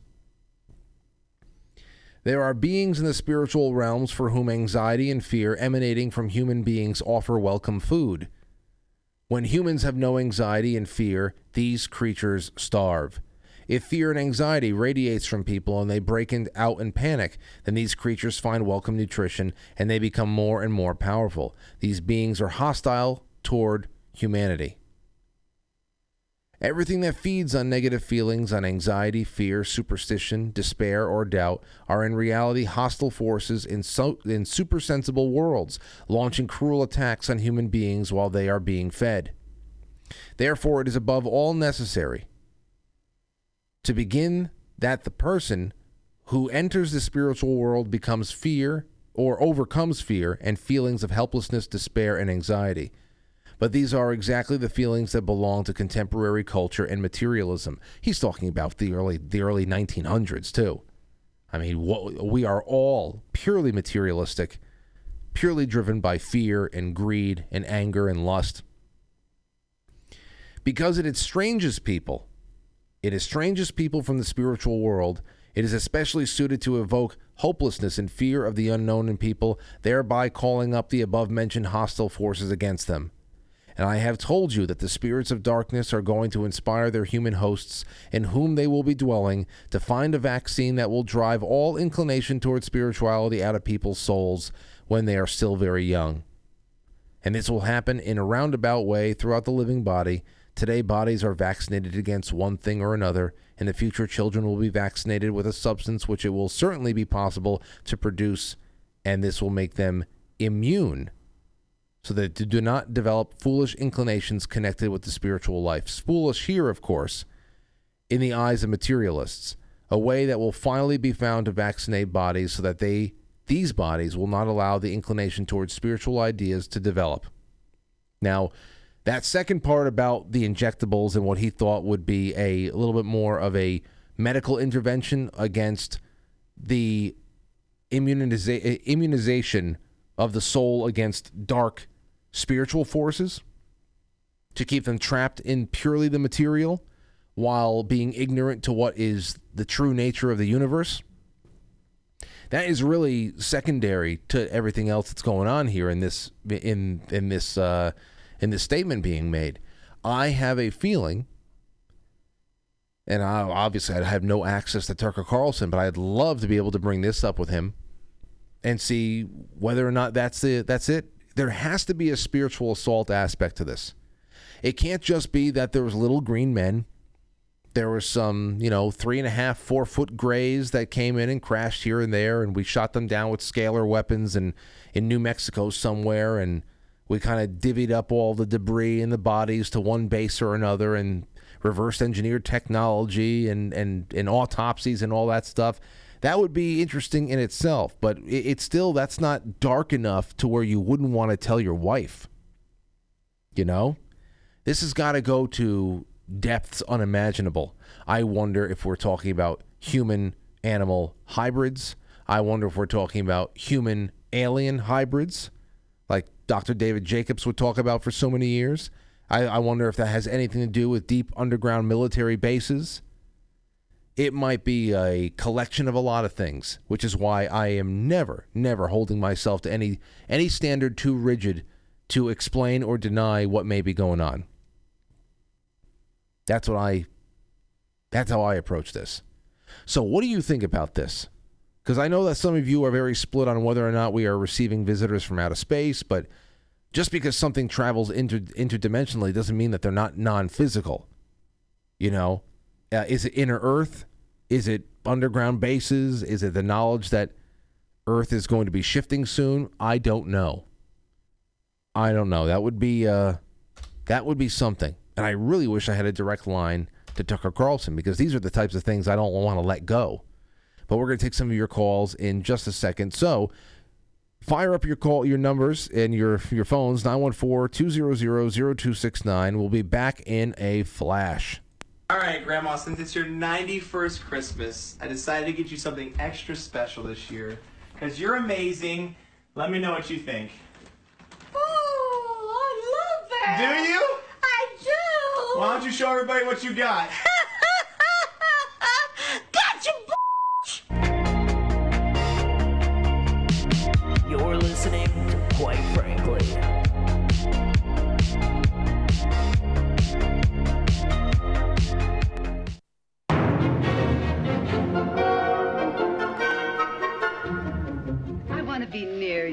I want you to hold me. Oh, hold me closer. Closer. Closer. I hold you any closer, I'll be in back of you. Oh, why can't we break away from all this? Just you and I, and lodge with my fleas in the hills. I mean, flee to my lodge in the hills. And you can say it was a real love match. We married for money. Eh, my shrinking, Violet? Say, it wouldn't hurt you to shrink 30 or 40 pounds. Oh, you impudent cad. Why, you're one of the most beautiful women I've ever seen, and that's not saying much for you. Why don't you marry me? Why, marry you? You take me and I'll take a vacation. I'll need a vacation if we're going to get married. But you're the man I've been dreaming of. What do you eat before you go to bed? Yes, I don't think I've ever seen four more beautiful eyes in my life. Well, three anyway. I could dance with you till the cows come home. On second thought, I'd rather dance with the cows till you come home. Huh. I mean your eyes, your eyes. They shine like the pants of a blue serge suit. What? I welcome you with open arms. Is that so? How late do you stay open? Why, I've never been so insulted in my life. Well, it's early yet. He's had a change of heart. A lot of good that'll do him. He's still got the same face. I hadn't intended to make a speech at all, but you certainly succeeded. This lady is my wife. You should be ashamed. If this lady is your wife, you should be ashamed. She looks as healthy as any woman I've ever met. You don't look as though you ever met a healthy woman. What? Haven't we seen each other somewhere before? I don't think so. I'm not sure I'm seeing you now. It must be something I ate. Remember, you're fighting for this woman's honor, which is probably more than she ever did. Why don't you go home to your wife? I'll tell you what, I'll go home to your wife, and outside of the improvements, you'll never know the difference. Can you sleep on your stomach with such big buttons on your pajamas? So, you didn't think I was a real detective, eh? Ah, if you're a detective, I'm a monkey's uncle. Keep your family out of this. Oh, please. Nine dollars and forty cents? This is an outrage. If I were you, I wouldn't pay it. Well, that covers a lot of ground. Say, you cover a lot of ground yourself. You better beat it. I hear they're going to tear you down and put up an office building where you're standing. I thought this cigar was in my other suit. I wish you were in your other suit and your other suit was being pressed. No mangle.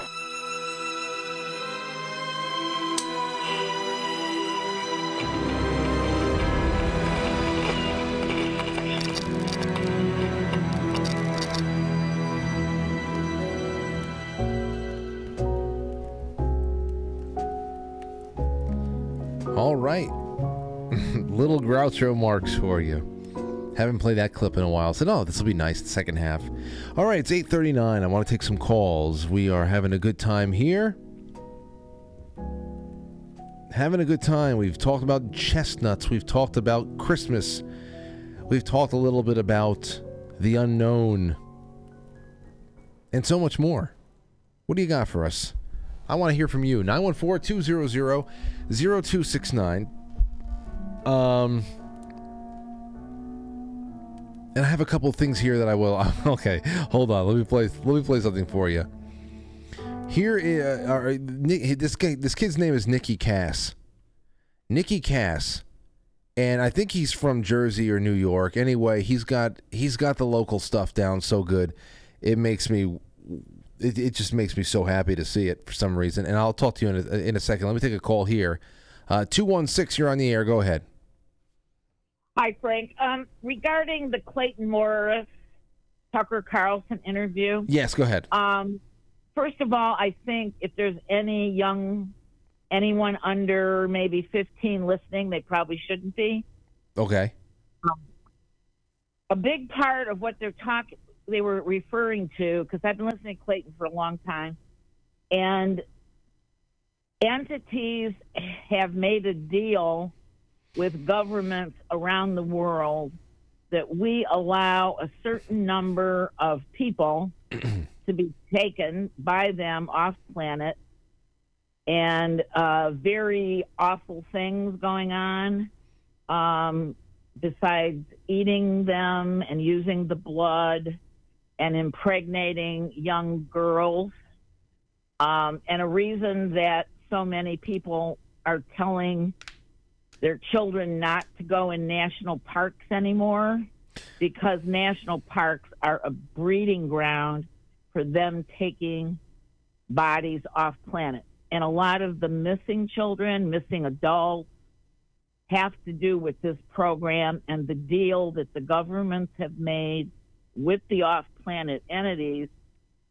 It's kind of like if they share some of their technology and we give them a certain quota of people, um, it's kind of like win-win situation, and there's nobody's winning anything, but yeah, that's what they're, that's what they're referring to. Okay, and you know that's something that's something that I have, um, mm, you know, I've I've yeah. considered and we've talked about before. Eh, but here's the thing: whereas, first of all, missing four one one cases I know we haven't had David we haven't had David Paulides on this show yet, but we have mm-hmm. had um, John D'Souza on the show many times in the past. And the last time he was on, it was to mm-hmm. promote the latest 411, the UFO connection that, that he was on with David Paulides. And this included people um, who survived these things um, that, mm-hmm. that were, of course, more so with the national parks where you turn around, someone who was right behind you is gone. Um, everything about that right there adds something to the it adds something to the conversation that is really so above and beyond into the strange and the paranormal that it's you you you, you have to start considering things outside of what you you want it to be true like i know a lot of people out there just want to simplify this and say oh it's demons and um and, and that's it. But there's something else going on here. Now when and, and, and thank you for the call there on this one in particular too do you have anything else you want to add before we i, I go to the next one an, another really good resource on a lot of this information is Kerry Cassidy with Project Camelot. okay Okay. Yeah, Thanks, I'm, Frank. I'm writing that. show. Thank you so much. Love you too. Be well. Um, so the other thing I would put up the the one thing I, I have to keep asking myself is what do we really have to barter with? That's what I keep asking myself. That's why I say that if this is real, then the aliens are the ones who are in charge. It, I, I mean, maybe they're the ones at the top of the pecking order non human entity, something of a different categorization of being that we aren't able to comprehend right now, or we've only heard legend and lore about. Because what do we have to? What uh, you get elected president, you get nominated CIA director, you're a you're the head of a uh, of a major defense contractor, and suddenly you're able to negotiate with creatures that are either immortal or represent civilizations that could be hundreds of thousands, if not millions of years older to, and more advanced than we are, and there's some kind of collateral that you have, what would we be able to do to stand in between any non human entity, whether they be interdimensional or otherwise, that are here to feed off of human beings? How would we stop them? And why would they even have to barter with us? That's what I don't understand. I would love for somebody to talk about that. Uh, someone who at least has kicked around the idea or have done has done interviews uh, with with people who speak to pertinent uh, information and uh, and testimony pertinent to that particular question. I what do we have to just and it's just like the whole disclosure thing. What does earthly gaggles of people that we call governments? What power do we have to stop revelation? of the, the presence of one group of beings or another. If they want to be known, how the hell could we ever go? Don't look. How you know? That's the one thing that gets me. That gets me with the whole thing, and that's where I've really started taking a step back about the about it all. And those are the bigger questions that I, I want I want to know, because I don't see how if we're dealing with civilizations or entities that are that much more advanced or immortal if we're having some some sort of conversation about biblical type entities then where the hell is it that the government or any earthly government has the authority or the capability to keep us from finding out what the hell's going on if they in fact indeed want to be known about if they they, they want to be known uh, and and if they didn't want to be known, then they could not reveal themselves to anybody. I just don't get it. But um, it doesn't make sense. It certainly is dark, though. That's certainly dark.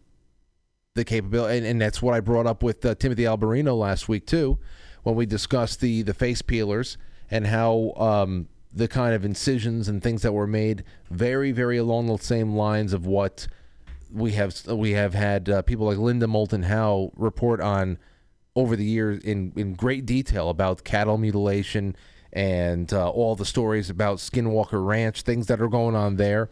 Now you can just as ma- you can just as easily say that Skinwalker Ranch that could just be one of those designated areas where uh, undeclared government technology is being rolled out and things are being worked on and and uh, and along the way there's a psychological warfare aspect of it where not only are you getting to test out new technology on organic life forms but you're also getting to freak people out and get them to think that it's coming from something that's not human.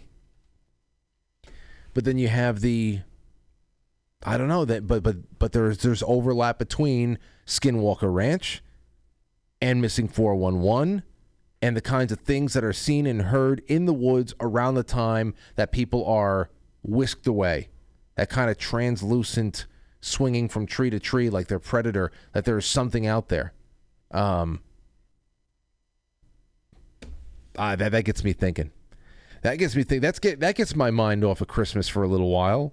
Man, four one three. You're on the air. Go ahead. Hey, Frank. Grady, Grady Sharp from uh, Massachusetts. It's great to have you. You said Um, you said Grady. Graydon. Graydon. Grady, Graydon. Graydon. It's great to have you on. Yeah. How are you doing? Doing well. Go ahead. Um, good. I want to get back to some of your light stuff. Chestnuts. Yeah. Thank you. Um, there's something called a horse chestnut. It's fairly common, and it looks like a chestnut. It's a smaller tree, and it's basically not edible. So I'm wondering if that's what's maybe growing around you. yes, I think you're right. Yeah. I think you're right because Um, I, I think yeah, that's it. Yeah, it's a horse chestnut. I and now that you're saying this, my grandfather. I remember my grandfather saying those are horse chestnuts, and I'm looking at this now, and the the the outer the outer casing is exactly the one that we have. It is a hard outer casing shell with spikes, but it does not have that hairy kind of a look that the either the American or the Chinese ones have. Now you got me wondering about Chinese chestnuts. If they um, grow anywhere in the country, and if um, Well, like they gotten rid of them because of a blight. Let me see here. Now I, I still have the American chestnut one here. Um, I'm putting them up on the screen right now.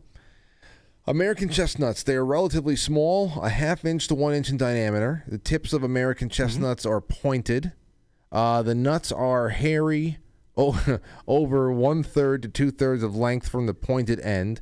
Vascular bundles in a sunburst pattern on the uh, what is that? The the hilum, the hilum end, and two to three nuts in each burr. So there's a cluster of two to three nuts in each in each burr there. Now on the Chinese side of things, and they they're not talking about like uh, geographic location here, but on the side Right. on the Chinese side of things, you have they're relatively large, th- uh, three quarters to two inches in diameter. Tips of the Chinese chestnuts are rounded. Only the tips of the nuts are hairy. So they're um, they come in about two to three nut bundles as well. But as far as geographical location, I can't find. I can't. Oh, you can see the the leaves, but where? Where are they? You'd think. I don't know. Yeah. Yeah. Um, also, I haven't have, a, have have had a problem with Subscribe Star. I tried sending you a super chat earlier. It doesn't tell me if it went through or not. Oh, on I subscribe. have to wait. Well, Subscribe Star, Subscribe Star has a has a tip option for monthly subscribers in case they want Right, to, you know. But but that's but that's one of those things that you don't. Uh, the a I don't see in the middle of a show. The Oh. I'll, I'll see that after the show, and I'll write back to you, and I'll thank you, and we'll talk and all that stuff, which I really appreciate. But if you ever wanted to send something in the middle of the show, that's the the link, the quite frankly superchat.com link that I set that up. Oh, okay. I set that up separately so that um, it would be a little bit easier. So you let me know if you have a hard time with that, and I'll check Subscribe Star after the show, and and I'll get back to you on other things too. Okay, great. Well, it's great Okay, to love the show. Well, thank you, Grady. It's great to hear from you. Okay, Merry Christmas. Uh, You, Merry uh, Christmas. Laura, uh, Laura. Yeah, to you and yours as well. You you so you say you're in Massachusetts? Yep. That's great. That's great. We have a lot of friends up there in Massachusetts. That's another place I can probably do a meetup, and it would be really really well attended. I hope you show up one day, Oh, that'd Grady. be amazing. Yeah. Yeah, you show up. Well, you know, we'll all go to a Red Sox game together. Okay. all right, I'll talk to you soon. Okay, bye bye. I, I actually would go to a Red Sox game again, uh, especially since the Yankees are going to be probably riding high for a couple of seasons until uh, all the investments they're making right now break down. I whatever. And I saw the Cowboys lost uh, as well. I wasn't able to watch it, but I saw that they lost. Uh, somebody on the Sunday stream asked me if I would take the the over under. I think it was 49 points. And I said um, I, I, t- I I took the Cowboys as a slight favorite to win, even though they were on the road. That didn't pan out, obviously, but I did say I would take the under. At 49 points, I take the under, and I would have won on that if I just had bet on the over under.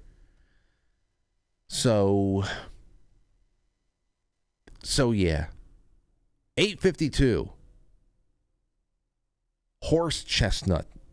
Horse chestnut. That's what I got near me. They are not edible. I'm so happy I didn't go up there and try to roast any of those.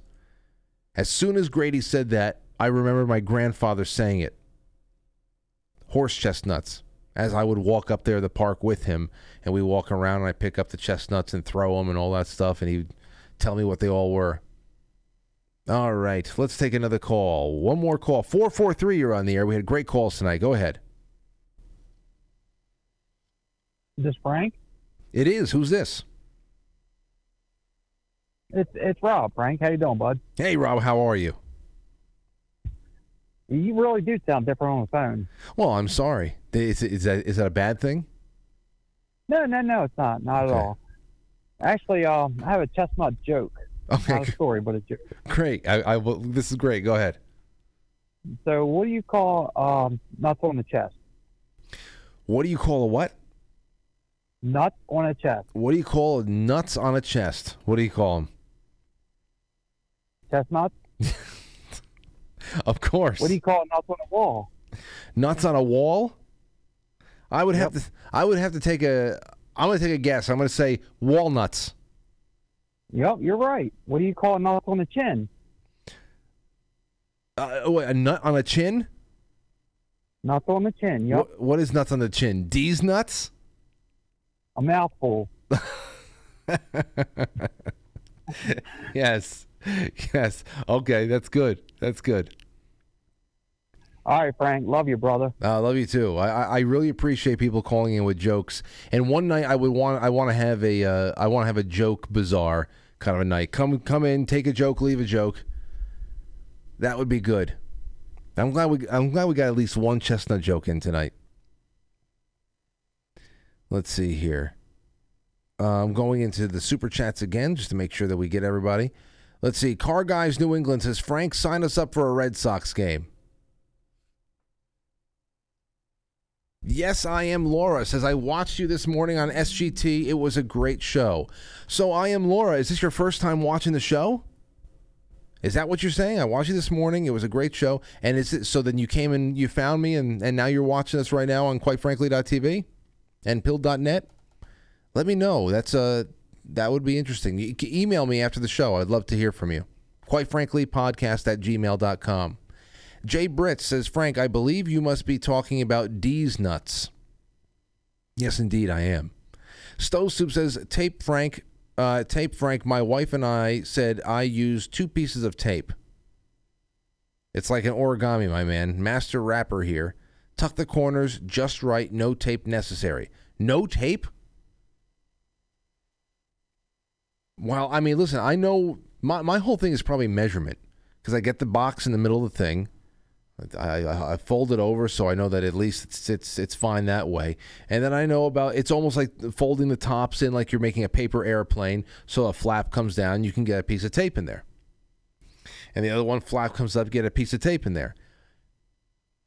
My instinct always tells me to get at least one more piece of tape down the center seam. I just want that thing to be sealed up. It's just something I do. Um, but thank you. Let's see here. Let's see. Over on quite frankly, quite frankly.tv, powered by Foxhole and Pilled. Let's see what else we have in the super in the uh, the gold pills as we're about to wrap up for tonight. Let's see. Uh, moving up a little bit, moving up. Okay, here we go. The Sentinel says Molly Artie and I made Christmas cookies with the granddaughter Sunday. It was a great seasonal fun. I can't wait to show my father on Friday that there are some of you out there who have already used our family recipe to make the dolls. And that is all on the Quite Frankly forum, quitefrankly.tv. It's stuck to the top, family Christmas recipe thread. I'll start, and I gave you the dolls. After that, people have just been giving up the goods.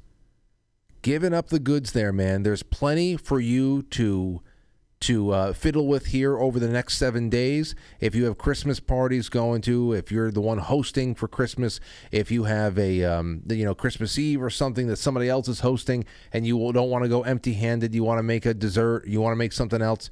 get onto quite quitefrankly.tv and go to the forum, and I've stuck that to the top of the of the uh, the forum there with other ones. Family Christmas recipe thread, and we'll talk a little bit more about that tomorrow night on the Tuesday show.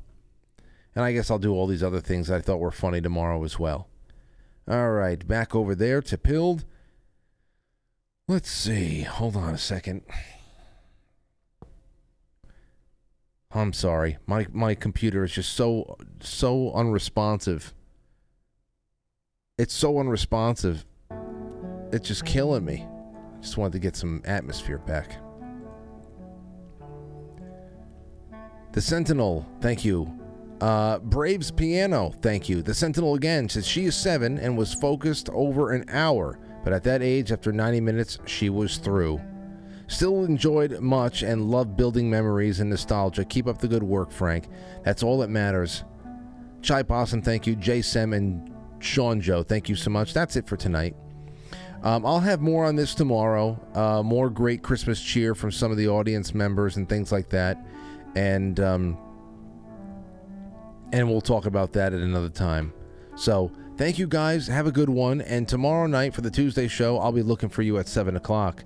In the meantime, if you're already on QuiteFrankly.tv and many hundreds and I if I if I'm going to do the old formula of timesing it by two or three, there's still a good amount of people watching live right now.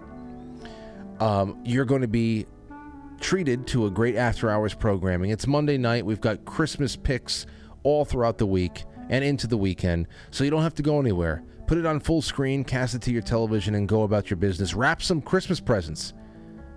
Quite frankly, After Hours is brought to you right now without moving in your chair. So, good night, and thank you, guys and gals, for everything. I'll see you tomorrow night at 7 o'clock. I'll catch you on the flip side.